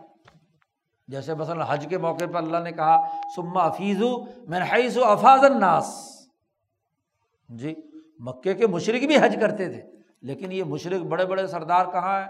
مکہ سے نکلے، مینا پہنچے، مینا سے چلے تو مزدلفہ، اور مزدلفہ بھی بڑا احسان سمجھتے تھے کہ ہم نے مزدلفہ گئے۔ مینا میں ہی بس سارا وقت تین دن گزار کر واپس آ جاتے تھے، اور بیچارے کچھ غریب لوگ جو ہیں کمزور سے وہ عرفات جاتے تھے۔ حالانکہ جو اصل طریقہ تھا وہ عرفات تک جانے کا تھا۔ تو یہ انہوں نے کجی پیدا کر دی تھی، خرابی۔ اور وہ کہتے تھے کہ ہم چونکہ سردار ہیں، ہم قریشی ہیں، ہم طاقتور ہیں، ہم کیوں اتنی دور حرم سے باہر جائیں؟ ہمیں تو حرم کے اندر رہنا ہے۔ بھائی، عرفات حرم سے باہر ہے۔ جہاں مزدلفہ کی سرحد ختم ہوتی ہے، وہاں سے عرفات شروع ہوتا ہے۔ تو حرم مزدلفہ تک ہے، عرفات حرم میں نہیں ہے۔ تو وہ کہتے تھے کہ ہم حرم کے رہنے والے لوگ جو ہیں، ہم کیوں حرم سے باہر جائیں حج کے موقع پہ؟ وہ بھی اللہ کے لیے۔ یہ تو جو باہر سے لوگ آئے ہیں حرم سے باہر سے، یہ ان کا کام ہے کہ وہ ہماری رعایا ہے اور وہ جائیں، چونکہ باہر سے آئے ہیں تو باہر ہو کر آئیں۔ تو نبی نے آ کر کیا کہا کہ نہیں سما افیزو میں حیث و افاظ الناس۔ جہاں باقی لوگ جا رہے ہیں، وہاں تمہیں بھی جانا ہے جو حرم کے رہنے والے ہیں۔ تبھی تمہارا حج مکمل ہوگا ورنہ تو جو خرابی پیدا ہو چکی تھی اس کو ٹھیک کر دیا۔ سیاست ملیہ کے جو قاعدے تھے، جب ابراہیم عرفات گئے تھے تو تمہیں کیا مسئلہ ہے؟ ابراہیم کی اولاد کو کہ تم نہیں جاتے وہاں۔ اچھا جی اس کے اندر جو صحیح ہوتا ہے اس میں کوئی تبدیلی نہیں کی جاتی، بلکہ اس صحیح پر ان کو پابند بنایا جاتا ہے، دعوت دی جاتی ہے، ابھارا جاتا ہے۔ اور اگر وماکانہ سکیمن اور اگر بہت ہی خرابی پیدا ہو کر تحریف کے دائرے میں ہو تو اس کو بدلا جاتا ہے، لیکن وہ بھی بقدر ضرورت بے قدر الحاجت جتنی ضرورت ہوتی ہے۔ اور ماکانہ حرین این زیادہ ہاں اگر کسی میں کچھ مزید اضافے کی ضرورت پیش آ رہی ہے، اس کے لائق ہے حرین لائق ہے، تو پھر اس کے مطابق کیا اس میں اضافہ بھی کر دیا جاتا ہے؟ شاہ صاحب کہتے ہیں وہ کثیر اما یس الحاظن نبی فی مطالبی ہی بیما باقیہ اندہ من شریعت الاولا اکثر اوقات یہ ہوتا ہے کہ یہ بعد میں آنے والے نبی انہیں اکثر باتوں کا مطالبہ کرتے ہیں جو پہلی شریعت میں موجود تھے کہ بھائی تم نماز صحیح طریقے سے پڑھو، حج صحیح طریقے سے کرو، روزے کو صحیح معیار کے مطابق کرو، حج کو صحیح طریقۂ کار کے مطابق کرو۔ فیوقال عند ذالکا اس وقت کہا جاتا ہے کہ یہ نبی فلاں نبی کی ملت میں ہے۔ یا من شیعتی ہی یا اس کی شیعہ میں ہے۔ اور وہ کثیر تختلف النبوات اختلاف ان نازل تل کا نبوتوں میں جو اگر اختلاف بھی ہوتا ہے، تو ان ملتوں کے اختلاف کے تناظر میں ہوتا ہے، جو اس نبوت کے نازل ہونے کے وقت تھی۔ اب دیکھو، ہندوستان کے لوگوں کا مزاج طبیعت اور فلکیات کے تناظر میں چیزوں کو سمجھنے کا تھا۔ تو یہاں کے جو آنے والے امبیا ہیں، کیونکہ ہر جگہ پر امبیا آئے ہیں، مثلاً رام چندر جی آئے ہیں، کرشن جی مہاراج آئے ہیں، تو انہوں نے آ کر کیا کیا؟ جیسا یہاں کے لوگوں کی ذہنی سطح تھی، ان کی نبوت اسی کے درجے کی تھی۔ اسی کے درجے میں ان کو بات سمجھائی گئی۔ اور عربوں کا جیسا مزاج تھا، یا مشرق وسطیٰ، یا ابراہیمی تحریک کے مرکز کا تھا، انہوں نے اس کے مطابق ان کو بات سمجھائی۔ اب دیکھو جیسے ابراہیم نے بھی بابل کے لوگوں کو سمجھانے کے لیے کیا کہا؟ ستارہ طلوع ہوا، کہتے حاضہ ربی، میرا رب ہے۔ اور جب غروب ہو گیا تو کہتے لا احب العافلین بلکہ سورج کے بارے میں تو کہا حاضہ ربی حاضہ اکبر یہ بڑا ہے تو ضرور یہی میرا رب ہوگا۔ لیکن جب وہ غائب ہو گیا تو کہا، میں گمراہوں میں سے ہو جاتا تو طریقۂ تربیت تو جیسی زیری سطح ہے، اس کے مطابق گفتگو ہوگی۔ یہی مولانا سندھی نے کہا تھا کہ ہندوستان کا ایک مزاج ہے۔ اس مزاج کو سامنے رکھ کر ان کی اس ویدانت فلسفی اور یہاں کے اس ہندو کے مزاج کو سامنے رکھ کر ان کو دین سمجھاؤ گے تو پھر تو دعوت و تبلیغ مکمل ہوگی۔ لیکن تمہارا اگر ذہنی سطح اربوں والی ہو اور اس کی بنیاد پر یہاں ان کے اوپر مسلط کرو دین کی باتیں، تو ان کو یہاں کے عام عوام کو کیسے سمجھ میں آئے گی؟ یہ تو عادات و اتوار کے اختلاف کی بنیاد پر ہی تم سے لڑائی جھگڑا کریں گے۔ تو یہ دین کی دعوت پھیلا رہے ہو یا دین کی دعوت کے راستے میں تم رکاوٹیں کھڑی کر رہے ہو؟ تو نبوتوں میں اختلاف اسی حالات اور اس کی ملت کی وجہ سے ہوتا ہے۔ اب یہ اوپر کس ملت کے تناظر میں چلے آ رہے ہیں؟ اور اب تو تحقیق سے ثابت ہو چکا کہ نبوت یہاں ہندوستان میں حضرت نو علیہ السلام کی ملت کے اثرات ہیں۔ بھائی، نو تو ویسے بھی آدم ثانی ہے نا، جتنے بھی اس قرۂۂ عرض پر انسان موجود ہیں، وہ نو کی اولاد میں سے تو ہیں۔ نو کی جب اولاد میں سے ہیں تو نو کے مزاج کے تناظر میں باتوں کو سمجھانا۔ تو اس کے مطابق یہاں ہندوستان کے لوگوں کو باتیں سمجھائی گئی یہاں کے اوقلا نے یہ پہلی قسم ہے۔ کسی بھی حکم کے عملی طریقۂ کار کو پروسیجر کو طے کرنے کے لیے پہلی قسم یہ ہے کہ جو طبی امور ہیں انہیں پیش نظر رکھا جاتا ہے۔ چھ، پہلے بیان کیے اور کہا اسی اساس پر شریعت کے اندر بھی احکامات کو اسی انداز پر بیان کیا گیا اور اس کے ذیل میں دو ضمنی قاعدے بیان کیے گئے کہ امبیا علیہم السلام کی شریعتوں میں قوم کی عادات، چاہے وہ بارزہ ہوں یا کامنہ، انہیں پیش نظر رکھا جاتا ہے۔ اور دوسرا ذیلی اور ضمنی قانون بیان کیا کہ نبوت عام طور پر کسی نہ کسی ملت کے ماتحت ہوتی ہے۔ تو ہندوستان کے لوگ ملت ابراہیمیہ کے ماتحت نہیں ہے ملت نویا کے ماتحت ہیں۔ تو ان کے مزاج کو سامنے رکھ کر یہاں بات ہوگی نا۔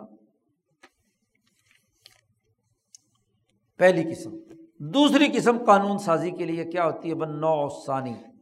بے منزلتی تارئن عارضن جی وہ اس کی حالت ایسی ہوتی ہے جو کوئی عارضی ہاں جی کوئی مسئلہ پیدا ہوا ہے، اس عارضی مسئلے کے حل کے لیے آپ کیا ہے کوئی طریقۂ کار اور کوئی چیز طے کر رہے ہیں، وہ ایک عارض کے درجے میں کسی عارض کو ختم کرنے کے حوالے سے۔ وہ کا اور اس کے لیے بھی ایک شاہ صاحب نے پہلے تو تمہید باندھی ہے اور یہ تمہید خاصی مشکل ہے۔ جی اس میں ایک اہم ترین، زمانے کی ایک اہم بہترین بحث کی ہے کہ زمانہ ازلیہ اور زمانہ کا ذات باری تعالیٰ جو قانون سازی کرنے والے ہیں، زمانے کے ساتھ کیا تعلق ہے؟ میرا خیال ہے آئندہ ہی پڑھیں۔ جی۔ اللہ